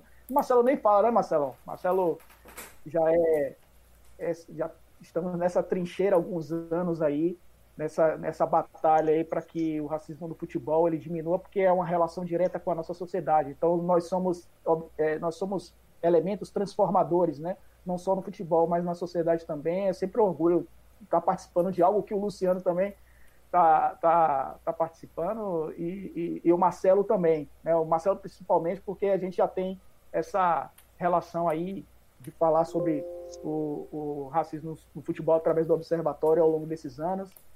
Prazer, agora eu vou ouvir vocês aqui, vou ficar só assistindo agora. Até a próxima.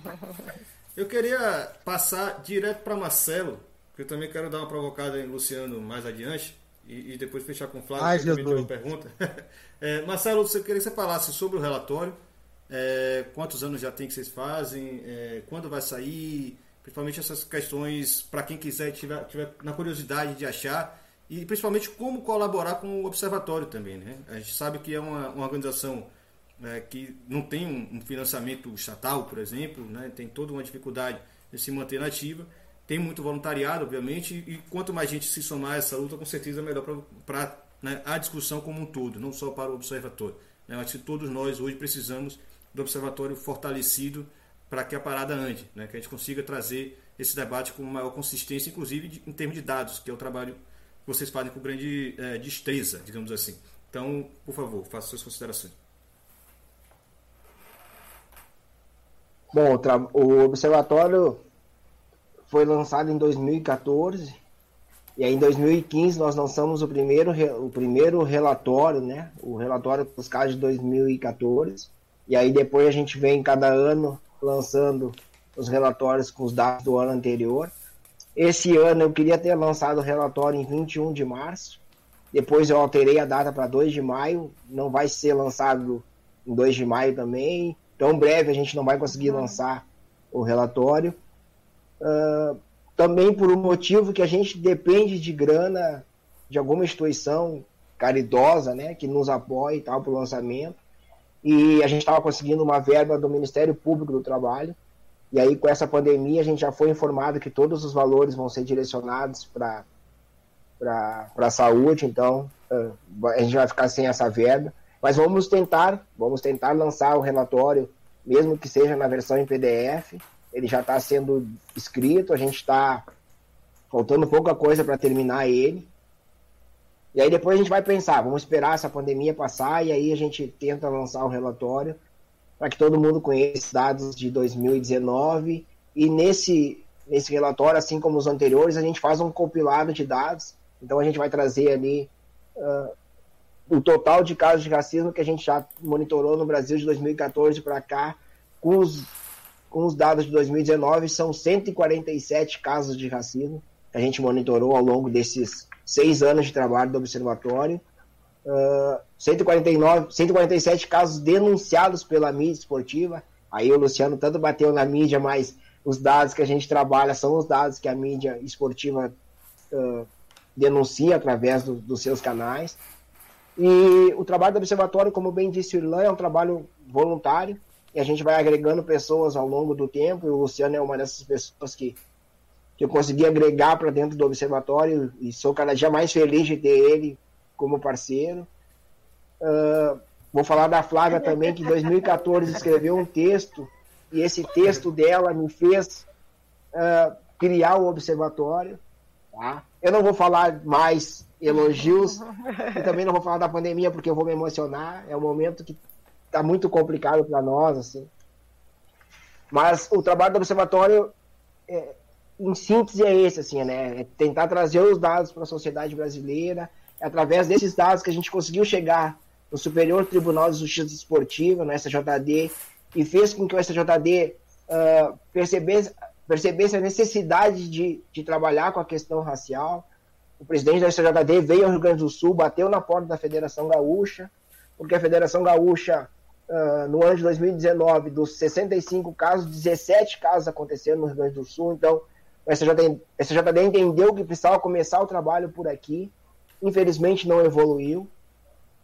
E aí entra uma pergunta que estava ali na, no, que eu percebi ali é a questão das punições, né? Se a, se a gente acredita que as punições são o melhor, é o melhor caminho para a gente acabar com o racismo ou diminuir os casos. Eu, eu acredito que nesse momento que a gente vive, sim, a gente tem que trabalhar com a punição para que o, racista se sinta intimidado a ir para o espaço do futebol. Eu acho que melhor, o melhor caminho para se acabar ou se combater o racismo é a educação, são palestras, são debates, é, a gente levar essa, essa conversa para os meninos da categoria de base que vão começar no futebol. Mas nesse momento, onde o número de casos cresce a cada, a cada ano, infelizmente a gente precisa da punição para mostrar para essas pessoas racistas que o estádio de futebol não é esse lugar que se pode tudo. Então eu acho que a gente, infelizmente, tem que começar a punir e, e punir de forma mais dura. Então as pessoas me perguntam: ah, mas tu acha que o clube tem que ser punido também? Eu acho que sim. Eu acho que os clubes de futebol precisam ser punidos para que façam algo de fato no combate ao racismo, né? a gente tem o trabalho do Bahia, uh, que, é o, que é o exemplo para todo mundo, para todos os demais clubes. E o Bahia está inspirando outros clubes de futebol. Então a gente vê diversos clubes de futebol falando não só de racismo, mas também de, maci, de machismo, LGBTfobia, xenofobia, depois do, do, do que, o, que o Bahia fez. Então, é importante que em 2019 a gente também teve diversos clubes ao nosso lado. A gente teve a parceria do Bahia, do Grêmio, do Inter, do Santos, do Vasco, do Corinthians.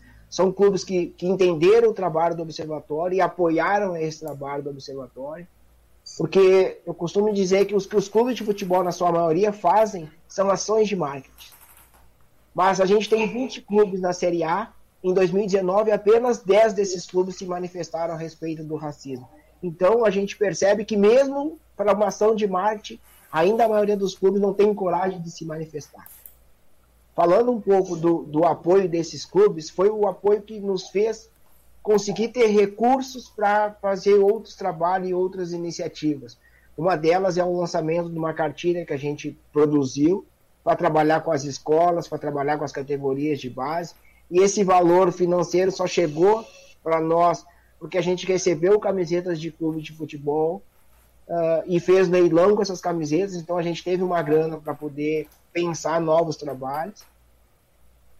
A gente pôde produzir a nossa camiseta, a camiseta que o Luciano está ali aparecendo bem, a camiseta do Luciano, eu também estou com a minha. E depois a gente lançou uma camisa de jogo do Observatório, a camiseta branca. A gente tem uma camiseta, uma segunda camiseta para lançar era para ter sido lançada dia 21 de março, uma camiseta preta, a camiseta número 2 né, do Observatório, a gente não lançou, e nesse momento eu me nego a lançar uma camiseta do Observatório, porque eu penso que as pessoas estão sem dinheiro, a grande maioria das pessoas, a grande maioria das pessoas está sem dinheiro, e quem tem dinheiro, eu prefiro que, que ajude uma instituição que, que leva comida para as pessoas. Então eu me nego a lançar uma camiseta do Observatório e, e parei de divulgar as camisetas do Observatório nesse momento que eu quero que as pessoas se preocupem com a alimentação delas e a alimentação de quem não tem o que comer nesse momento.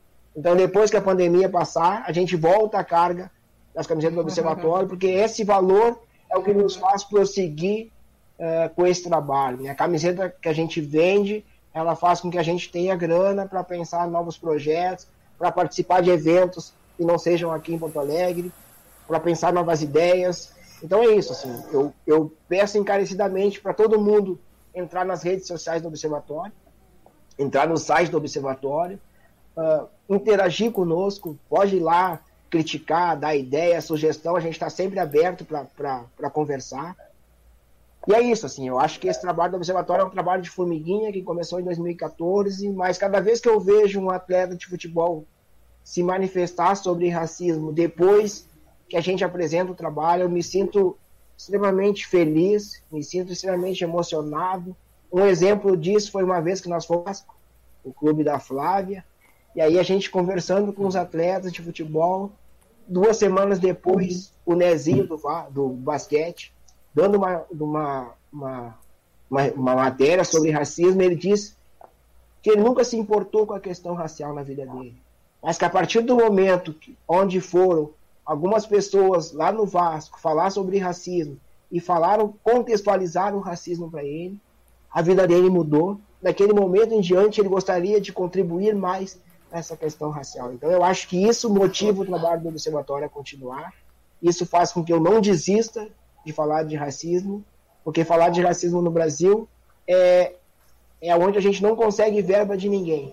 Ninguém está afim de apoiar um trabalho que luta contra o racismo, porque as, as empresas ainda acreditam e os clubes que se eles apoiarem um trabalho sobre racismo, eles vão estar uh, dizendo que eles são racistas ou que eles têm um problema com o racismo. Então a gente está conseguindo aos é. poucos mudar isso. O meu maior é. sonho é quebrar esse silenciamento que tem os atletas de futebol, porque a gente falou por que, que os atletas não se manifestam.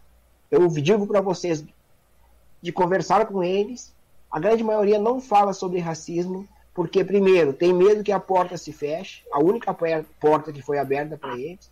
Tem uma pressão muito grande de dirigentes dos clubes e dos próprios e dos próprios agentes que não querem que os jogadores falem de racismo. Então é muito difícil para esses atletas falar sobre racismo. E cada vez que eu vejo um atleta falar sobre racismo, me, eu encho o peito de esperança e acredito que ainda vamos chegar no momento onde a maioria dos atletas negros vão estar falando sobre racismo, vão estar se manifestando sobre racismo e vão estar inspirando as crianças para que não aceitem os insultos racistas e para que valorizem a raça negra, a sua raça, a sua cor, e através dessa valorização de si próprio, a gente consiga cada vez mais uh, mudar esse panorama que a gente tem no Brasil extremamente racista. Eu agradeço ao Irlan, agradeço ao Luciano, à Flávia, ao Elton, agradeço ao espaço e convido todo mundo para colar com o observatório para que a gente consiga cada vez mais levar essa pauta adiante.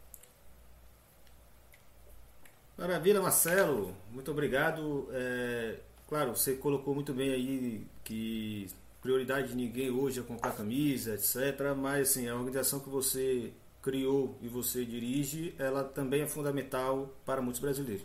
Né?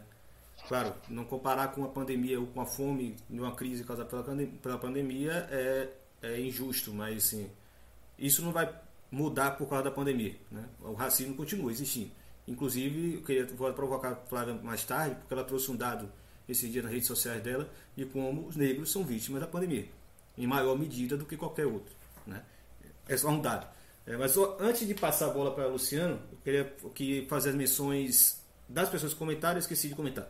É, Vicente Magno, meu parceiro afrobanguense, como diria ele, estava aqui com, colaborando com a gente. É, João Carlos Ferreira, Daniel Paranhos, o tricolor que é meu amigo, posso fazer o quê? André Baiano, outro parceiro do Vitória, que mora lá em São Paulo, obrigado a Marighella.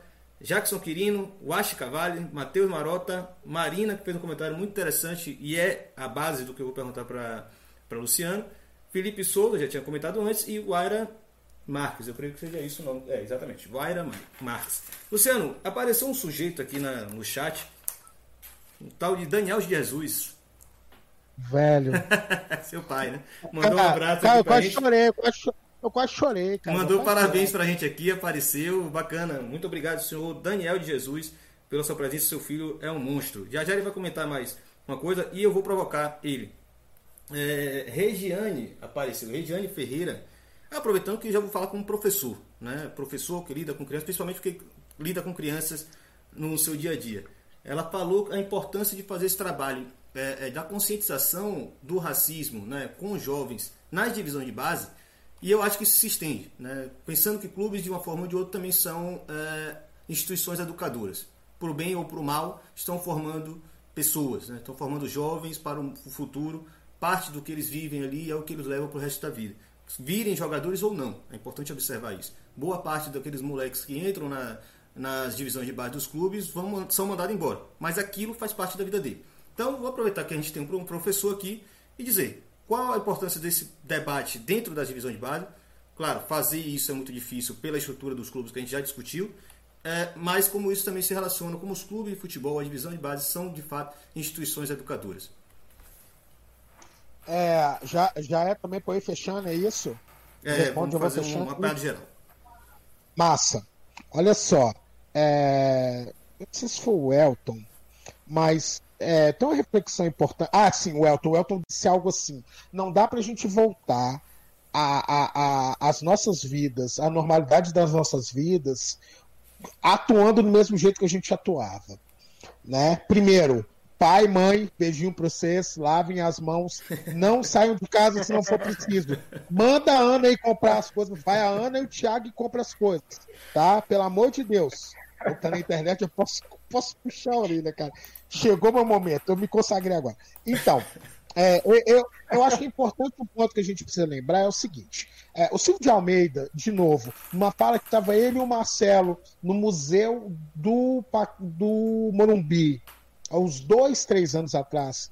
Eu já devo ter assistido essa fala umas três, quatro vezes. Eu tô, eu, eu tô na média, eu vou é, falar no museu de futebol, acho que há três anos atrás. Sempre que eu tô na bad, eu volto nessa fala. O Silvio fala algo hum, hum, que é, que é, que é muito importante, que é o seguinte. É, se a gente tivesse o Ministério Público atuante, o futebol com o qual a gente se relaciona, ele não existiria. Por quê? Eu já citei aqui a matéria do Breiler sobre a, a, abuso de menores nas categorias de base. É, é, é, é sobre, e, e aí eu acho que cabe uma, uma importante reflexão sobre, sobre formação de atletas, sobre trabalho infantil, sobre abuso de menores, sobre cuidado de menores, né? Porque os clubes eles, eles, eles acolhem esses meninos, né? Os meninos que morreram lá no Ninho do Urubu, vários desses meninos não eram moradores da cidade do Rio de Janeiro, né? Eles eram acolhidos pelo clube. De novo, como como o Irlan lembrou, bem ou mal, eles eram acolhidos pelo clube. Então, daí cabe uma outra pergunta anterior, que é a seguinte: como os clubes de futebol estão cuidando da formação de crianças, jovens e adultos também? Né? Uhum. Vamos lembrar que a gente a gente está falando de uma minoria que, que, que, ganha muito bem, mas a gente tem uma minoria de atletas, né? Uh, cortar salário de atleta que ganha que ganha 30 paus é moleza. Quero ver a gente dar suporte para clube médio pequeno que tem atleta que ganha dois paus por mês. Quero ver como é que a gente vai dar suporte para esses clubes. Né? Então a gente questionar, a gente questionar essa estrutura, o modo que os clubes estruturam também me parece importante. Então esse é o momento que, infelizmente, para alguns, o clubismo vai ter que ser deixado de lado. Ou pelo menos ele vai ter que, a gente vai ter que né, escalonar legal isso aí. Então, é, essa é uma primeira pergunta. Porque os clubes eles ocupam um lugar muito importante é, é, é, é de formação de atletas. Me lembro de uma oportunidade com o um atleta do Flamengo, conversando com um amigo ali, chama o um amigo, o menino preto de macaco. Aquilo talvez seja a relação cotidiana desses meninos. Então, é, é, ter nesse espaço, em alguma medida, em, em, em, algum momento, espaço de formação de atletas, né, ter essa, essa, essa construção racial é, é, é, algo que me parece muito importante. Só que não, só que não pode ser algo que. É, acho que você, Ilan, e o Elton pode dizer isso melhor do que eu. É, isso é algo que não pode ser algo simplesmente construído por um grupo de pessoas. Isso precisa ser algo institucionalizado. Com isso, eu estou querendo dizer o quê? Me parece importante que o núcleo de ação de ações afirmativas do Bahia exista, mas mais importante do que isso é que esse núcleo seja um espaço, um espaço institucionalizado, que os outros clubes também, né, a, a, a, assumam isso enquanto enquanto necessidade. Então, acho que esse é um segundo aspecto importante em relação à formação de atletas. Terceiro, Professor, sim, vai lá. É, voltando das, da, das trevas aqui, é, pra, só para complementar com a informação, segundo a consultoria Ernest Young, a última pesquisa que eles fizeram, 88% dos atletas profissionais no Brasil recebem até 5 mil reais. Ou seja, 12% dos atletas profissionais no Brasil recebem acima de 5 mil reais. E a gente acha, muitas vezes, que os atletas recebem milhares ou milhões de reais, né? dezenas de milhares de reais. 88% recebe até 5 mil. Quando recebe, inclusive. Né? Pois é, e, e, e, esse é um dado importante. São várias e várias histórias que a gente vai escutar de jogadores que, que às vezes conseguem uma consagração em um momento, né? O, a gente ficava brincando com o lance do o goleiro de boné do Afogados de Pernambuco, né? Que tirou o, o meu time de coração da Copa do Brasil. Né? Aquele foi um momento de consagração de um grupo de jogadores. Talvez aquilo nunca mais aconteça na vida daqueles caras. Né? Por quê? porque eles são eles são dignos. Não, eles amam o futebol, eles vivenciam o futebol, mas eu não sei, coração, talvez sim, eu não sei se a maioria deles tem uma condição confortável de viver como jogador de futebol. Né? Então eu acho que esse é um ponto importante. E mais do que isso, né? porque a gente olha para um clube grande e a gente acha que todos os clubes grandes né, os jogadores têm a mesma estrutura, né? Que, né, você vai pegar o menino da base, quanto que o menino recém sub, subido da base recebe em um clube profissional, né? Então acho que esse é um ponto importante. Então, de novo, e que fique registrado, cortar salário de jogador é moleza. Eu quero ver construir, do ponto de vista institucional, do ponto de vista político, ações de enfrentamento do seu clube em diálogo com a sua comunidade. Porque é a sua comunidade que vai a campo. Né? Quando o Atlético está em crise, ele pega e, e, e mete o ingresso a cinco paus. Aí o moleque favelado, o moleque preto, o moleque que mora nas grandes periferias de Belo Horizonte, aí ele vai ter dinheiro para poder comparecer. Então acho que esse é um, é, um, é, um, é um aspecto importante. Então acho, não sei se eu respondi, Ilan, mas acho que cumpre um papel importante, mas acho que tem um, um vácuo muito grande, porque a gente ainda é um, é um é ainda um grande mistério esse espaço de formação de atletas. É um espaço importantíssimo de ser ocupado, né? Eu já vi já a Marina falando sobre isso aí no chat, né? Quer dizer, esse espaço de, de é, do pessoal da psicologia, do pessoal da assistência social, em atender minimamente esses meninos e meninas é, é, que estão chegando no espaço do futebol, acho que é algo muito importante, né? A questão é, será que que, que a gente está dando conta disso. E finalmente, antes, antes de, de despedir, eu tenho um lance com o rap muito grande e, e como diria o Rap Hood, né? Quando eu pego o microfone é tudo no meu nome. Eu sempre tento fazer isso da melhor forma possível. Eu sempre tento, né? É, minimamente fazer isso. Primeiro, Elton, é, em Moçambique, o professor é chamado de doutor. Você acredita, cara? Juro pra você professor em Moçambique é doutor. Então eu chegava lá, nossa, professor, são mais doutor que nós. doutor Luciano, eu falava assim, eu ficava, eu ficava bem constrangida, mas é. Uh, e só para lembrar, né, porque a gente, infelizmente, a gente não conseguiu tocar, vamos lembrar que, por exemplo, no, no meu clube de coração, a gente tem nomes como, como a família Sete Câmara, como a família Calil, como e, e, sim, o prefeito de Belo Horizonte tem feito um, um, um papel muito bom em relação a esse momento uh, uh, de quarentena e tem um nome muito importante que tem injetado bastante dinheiro que a gente não sabe de onde é e como tem sido feito, que é o nome de Rubens Menin. Sim, esse que hoje é um dos donos da CNN. Então acho que é importante a gente lembrar isso e a gente ligar esses pontinhos né? E não ficar achando simplesmente bonitinho, porque esse cara vai injetar dinheiro e trazer o Roger Guedes. Não, porque eu já tô triste que ele vai para São Paulo. Ou não, né? Também, não sei. Mas enfim, é, é, é, é só para ir fechando aqui, gente.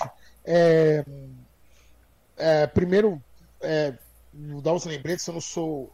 Eu, eu, eu não tenho perfil verificado, eu não tenho aquele negocinho azulzinho na minha conta, mas eu sou, mas eu sou legal.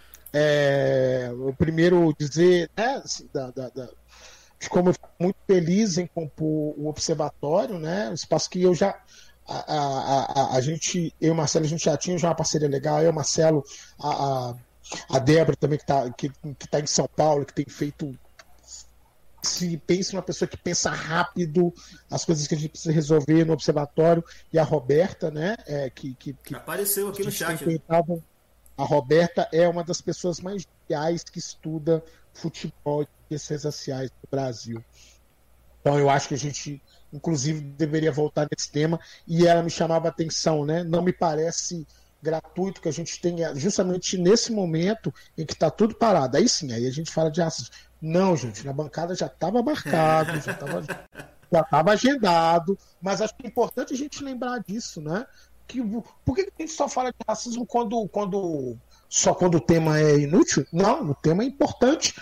E aí, de novo, como diria Silvio de Almeida, falar sobre racismo é falar sobre a construção de um país. Falar sobre o modo como o cotidiano brasileiro se constrói. Então, falar de racismo e falar de futebol é algo extremamente importante. Né? Então, aí agradecer ao meu irmão querido Irlan Simões, é, é, esse, esse pé frio, esse, é, eu vou tipo, esse seca pimenteira que eu amo tanto, amigo querido, já que a gente não se vê, já, já faz um tempinho já, né? Marcelão, irmão querido também, que a gente tem aí dialogado aí, a gente se encontrou em São Paulo no meio do mês passado, né, um pouquinho antes dessa crise toda. Uh, Elton, que eu tenho tentado acompanhar o trabalho dele, tenho lá curtido lá, né, as, as coisas que ele tem feito e tal, mas confesso, posso e preciso acompanhar com um pouco mais ainda de força, que é um cara importantíssimo é, é, é, é, é para essa, essa composição do jornalismo esportivo. E, cara, quando a gente entrou e eu vi a Flávia, assim, eu fiquei sem graça, assim, cara. eu falei assim, eu falei assim, mano, o que, que eu tô fazendo aqui, cara? Juro, juro, é, a, a, a Flávia, eu, eu disse isso pro Marcelo, é, na, uh, naquele grande círculo com o Tinga, a, a, a, assim, eu disse Marcelo, assim, Marcelo, é incrível como ela é genial, assim, é, é incrível isso. E hoje aqui só deu aula, meu Deus. Né? Então, dizer Professor isso... é você, Luciano. Poxa vida. É, pô, se, se desse pra eu emodurava esse áudio, hein, cara. Olha, olha. Mas é isso, deixar, deixar o meu beijo aí para vocês que estão aí acompanhando. É, Roberta, amiga querida do coração. A Glenda que deu, que deu uma chegada aqui também, né? Atleticanos, cruzeirenses, né? Deixar um salve também pessoal da Resistência Azul Popular também, pessoal muito querido, né? Pessoal que a gente tem é, topado alguns debates legais. E a Nath também, que acho que ela não está aí, mas que tem feito um trabalho muito legal com o futebol feminino. Uma mulher preta que tem feito um, um puta trabalho com, com o futebol feminino. Uh, e acho que é isso, cara. Acho que é isso. Uh, vamos que vamos. Irlã, me chama de novo. É, esse, é, esse, pessoal que tem, que tem podcast, quer debater futebol, pode me chamar. Eu não estou tão famoso assim, não. Mas eu sou legal. Eu, eu, eu costumo ter algumas contribuições, mais ou menos, aí para poder debater. Deixa eu ver aqui na minha folhinha. Acho que não tem nada. É isso, pai, mãe. Se cuidem, lavem as mãos e nada de sair de casa. Manda a Ana fazer as coisas e o Thiago tá aí também. É isso. Muito bom, muito bom. Acho que aquele momento que os, os filhos viram pais, né? Pô, cara, tem que ser, meu Deus. Lu, brigadão. É, sua Beijo, presença querido. aqui é, engrandeceu demais o debate, inclusive essa noção que você tem de educação, né? Você sempre falava, como eu falei, né? O único que a gente tomou, que eu tomei uma cerveja dessa roda toda aqui foi o Luciano. Infelizmente, mas também muito felizmente, isso aconteceu uma vez na vida, Uou. algumas vezes, apesar do pé frio né, mútuo com relação ao nosso time. É, mas é isso, é, esses debates já estavam dados há muito tempo, não à toa que você foi convidado. Né? Não é só porque a gente se conhece pessoalmente, já viu o jogo junto, tomou cerveja junto. Eu sei do debate que você faz, né, a importância que você dá para essa questão da formação também no futebol. É, vou passar para nossa uh, última convidada que ainda não falou e com duas provocações. Primeiro, minha amiga Melanie, companheira do meu amigo tricolor, eu acho que ela não é tão tricolor quanto ele, ela tinha feito uma pergunta e faltou aqui. Então, quando eu abri o celular, estava até descarregando na hora, eu vi aqui a pergunta que eu não poderia ter deixado de, de fazer. Então, Flávio, você vai anotar essa depois eu vou te dar uma outra provocação. São dois temas que eu queria que você levantasse, além de suas considerações finais, obviamente. É, a pergunta é, estritamente, entre aspas, qual correlação podemos fazer sobre a necessidade da inserção de homens brancos sobre a pauta do racismo no futebol com a inserção desses homens do discurso do feminismo? Né? A relação. Se, se brancos têm que discutir racismo, por que homens não podem discutir machismo? É, pergunta muito boa de, de, Mel. A minha é uma, uma ponderação sobre o seguinte: eu fiz um, um, texto na época da Copa do Mundo, o Luciano, inclusive, gostou bastante, colaborou. Eu expliquei para ele inclusive, aquilo foi parte de um aprendizado muito grande que eu tive com amigos meus conversando sobre racismo. Felizmente, mesa de bar não é só tomar um goró, né? também é aprendizado. Um deles é Vicente Magno, que estava aqui, apareceu na, na transmissão. É, eu, é, o nome do artigo era Negros e Árabes na Copa do Mundo. Né? E eu queria fazer uma discussão sobre essa ideia de chamar é, todos os jogadores negros da França de africanos. E quando você levantar, o que foi o que eu tentei fazer nesse artigo, levantar a origem desses jogadores, boa parte deles, grande parte deles, que nós consideramos africanos de origem, são franceses. Às vezes até netos ou filhos de franceses. Né? Então, uhum. essa questão de nacionalidade e racismo é muito presente na Europa, que está também presente na fala daquele jornalista Rui Santos que a gente trouxe. Né? Negros não podem ser europeus, por exemplo, é mais ou menos isso que ele quer falar. Né? E é, queria que você trouxesse um pouco essa discussão. Não, não só negros, árabes também entram nesse processo de racismo, de que não podem ser europeus se eles não são brancos. Né? É, a nacionalidade europeia talvez explique essa característica que a gente viu na fala dele e também nas características é, é, de como jogadores são demonizados por combater o racismo na Europa. Então essas são as duas provocações. Né? Homem, homens é, é, brancos com racismo e a, a, relação homens com feminino e, e machismo, perdão, e essa discussão sobre negros que não podem teoricamente ser europeus na lógica dos europeus brancos. É, eu vou, não, vou, vou até fazer considerações bem rápidas, porque acho que em alguma medida o ponto que a Melanie trouxe, eu acho que está é, tá muito contemplado na minha fala inicial, em que eu é, evocava a branquitude para debater e, e, construir a igualdade racial, assim como é, convoquei os homens para construir a igualdade de gênero. É, são são uh, pensamentos, linhas de pensamento que são absolutamente paralelas. É, se são os homens brancos heterossexuais que estão é, nos espaços de poder, é, essa desconstrução da hegemonia né, e construção, transição para uma sociedade mais diversa, mais equânime, ela passa naturalmente pela compreensão né, é, dessas posições de privilégio. É, não, tem como imaginar, e acho que a gente tem tentado fazer isso com nossos maridos, com os nossos filhos, né, é, em relação ao, ao feminismo. Aliás, o, a experiência da, da pandemia e do confinamento tem nos ensinado algo sobre divisão de afazeres domésticos e cuidados com pessoas, idosos e crianças, né? É, nos lares de classe média, a, a pandemia nos tirou o trabalho doméstico terceirizado, que também serve né, para camuflar a, a omissão, a ausência dos homens nessas funções e acho que tem algumas é, assimetrias de gênero que estão muito claras nas famílias agora. Até trato um pouco disso na minha coluna de, de amanhã uh, no jornal o Globo. Se tiverem mais curiosidades em relação a essas impressões né, de confinamento uh, doméstico.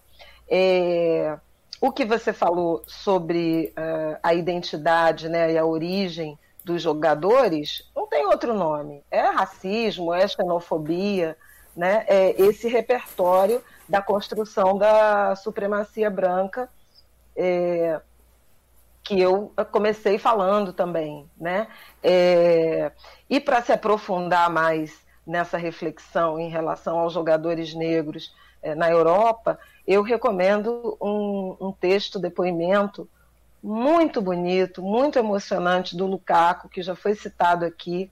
É, ele escreveu um texto em primeira pessoa, falando da identidade belga dele. Eu sou, eu, eu, eu sou da Bélgica e eu sou belga quando jogo bem, mas quando cometo um erro, eu sou um jogador de origem africana na Bélgica. Né? E, e ele falando do sentimento de, de nação, né, de nacionalidade é, que ele tem e que muitas vezes é atravessado, é solapado em razão da cor da pele. Então, é, esse, esse texto do Lukaku é algo que me emociona muito. Li a época da Copa de 2018, né? 2018, isso. Uhum. Da Copa de 2018. E, e acho que é uma peça marcante, fundamental, muito profunda do significado do racismo nas sociedades europeias e que transbordam e ainda sobrevivem uh, aqui em países como o Brasil, né, em países colonizados. É, entrando aí já nas considerações finais, eu primeiro quero dizer que eu não estou com tanta saudade assim do futebol, vascaína que sou, né?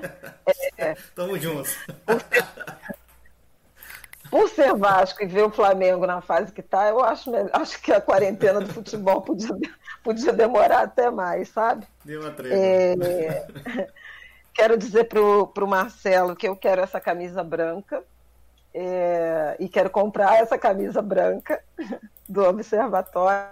Eu já tenho a preta. É, eu sou uma mulher do candomblé também, então eu visto branco também por preceitos religiosos, especialmente na sexta-feira, da qual a gente aproxima e vou ter muito orgulho de vestir a camisa branca de, nas cores de Oxalá numa sexta-feira de, de axé. Marcelo, Luciano e Elton. É, a terceira coisa, fazer coro com o Marcelo em relação a, a ênfase na educação e na educação de base, como disse o Luciano também, na formação dos jovens atletas, e isso inclusive envolve o questionamento em relação às condições de trabalho, né? Mais de uma vez o, a tragédia do Ninho do Urubu foi lembrada aqui e eu queria é, ressaltar que ela precisa ser lembrada como um acidente de trabalho e um dos maiores da história do Brasil, assim como foi também a tragédia de Brumadinho uh, da Vale do Rio Doce. Né? É, não é só sobre jovens atletas num alojamento, é sobre jovens atletas contratados sob a responsabilidade de um clube, do maior clube, do, mais importante clube brasileiro da atualidade, e, e isso é absolutamente inaceitável. Não por acaso, boa parte desses jovens também eram negros, né? retirados de sua família, vivendo é, em condições, ah, de certa forma, precárias. De certa forma, não, eles morreram por isso, em condições precárias, em busca da mobilidade social que o futebol ainda representa né, na sociedade brasileira. Ah, como oportunidade de trabalho e de ascensão para famílias negras. Então, é, pensar também na, na dimensão dessas famílias, né, dos sobreviventes dessas famílias, como de tantas outras famílias de jovens negros que diariamente são assassinados no Brasil. Né? E você tem corpos negros enterrados, mais uma quantidade de sobreviventes igualmente trauma, traumatizados, atravessados pela tragédia, pela brutalidade, pela banalização da vida e dos corpos negros na sociedade brasileira. A terceira coisa é. O, o Irlan mencionou o Redação Sport TV, é, onde trabalha o meu marido Aidan e o meu compadre, grande amigo Marcelo Barreto. Aliás, eu tive uma conversa com ele no programa inaugural do podcast Vocês da Imprensa, né? Que ele é, lidera, falando também de, de, de, racismo, e são várias as dimensões, né? Ela vai muito além da injúria racial, mas acho que a Redação Sport TV tem sido um laboratório de experiência de diversidade muito bem-vindo não apenas por levar pessoas negras, homens e mulheres, para falar da questão racial, né, das desigualdades e do racismo no esporte, mas, é, sobretudo, e é isso que eu acho mais revolucionário, para falar de qualquer coisa, porque pessoas pretas não falam só de racismo. Como eu disse no começo, racismo é uma questão que, que os brancos nos impuseram. A gente gostaria de falar de outros temas e temos repertórios para falar de vários outros temas, né? É, e por fim, aí sim, a, a despedida, né, como recado final, é, eu queria evocar essa questão da construção da identidade e da autoestima negro, lembrando dos negros e das negras, lembrando do livro de Neuza, Tornar-se Negro, né? É, que nos tornemos negros, com as dores e as delícias é, que, que isso significa, e que os brancos brasileiros se entendam como brancos, com as delícias que isso traz para esse grupo e é, com as dores que é, essa branquitude provoca nas pessoas negras ou nas não brancas no Brasil, porque os indígenas, os nossos povos nativos originais, também são atravessados por uma horda de preconceito e extermínio genocida, como, como todos nós sabemos. É isso.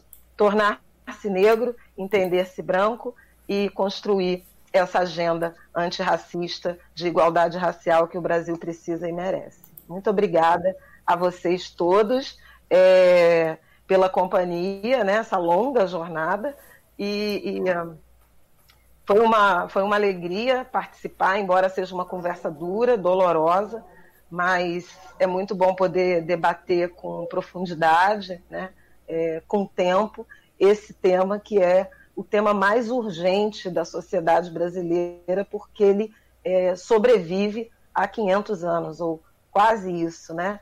A primeira leva de africanos escravizados chegou no Brasil em 1550. Não é possível que a gente, é, no limiar já século XXI adentro, a gente continue discutindo com a mesma superfície, a gente ainda é, discuta, tolere e naturalize essa brutalidade, esse crime contra a humanidade que o racismo representa. Obrigada, gente. Maravilha. Só bater palma, né? Eu até me dei ousadia de me colocar aqui no quadro.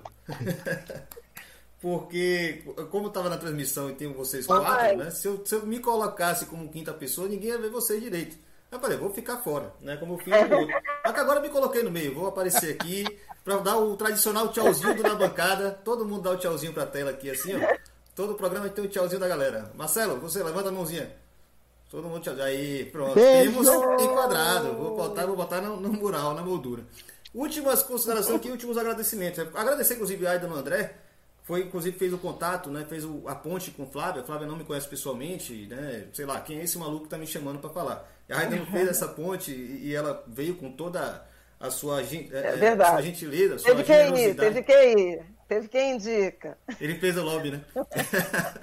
e você veio com toda a sua generosidade, pô, o horário tarde, você faz, sei lá, cinco lives por, por dia, sei lá, você trabalha em tantos lugares.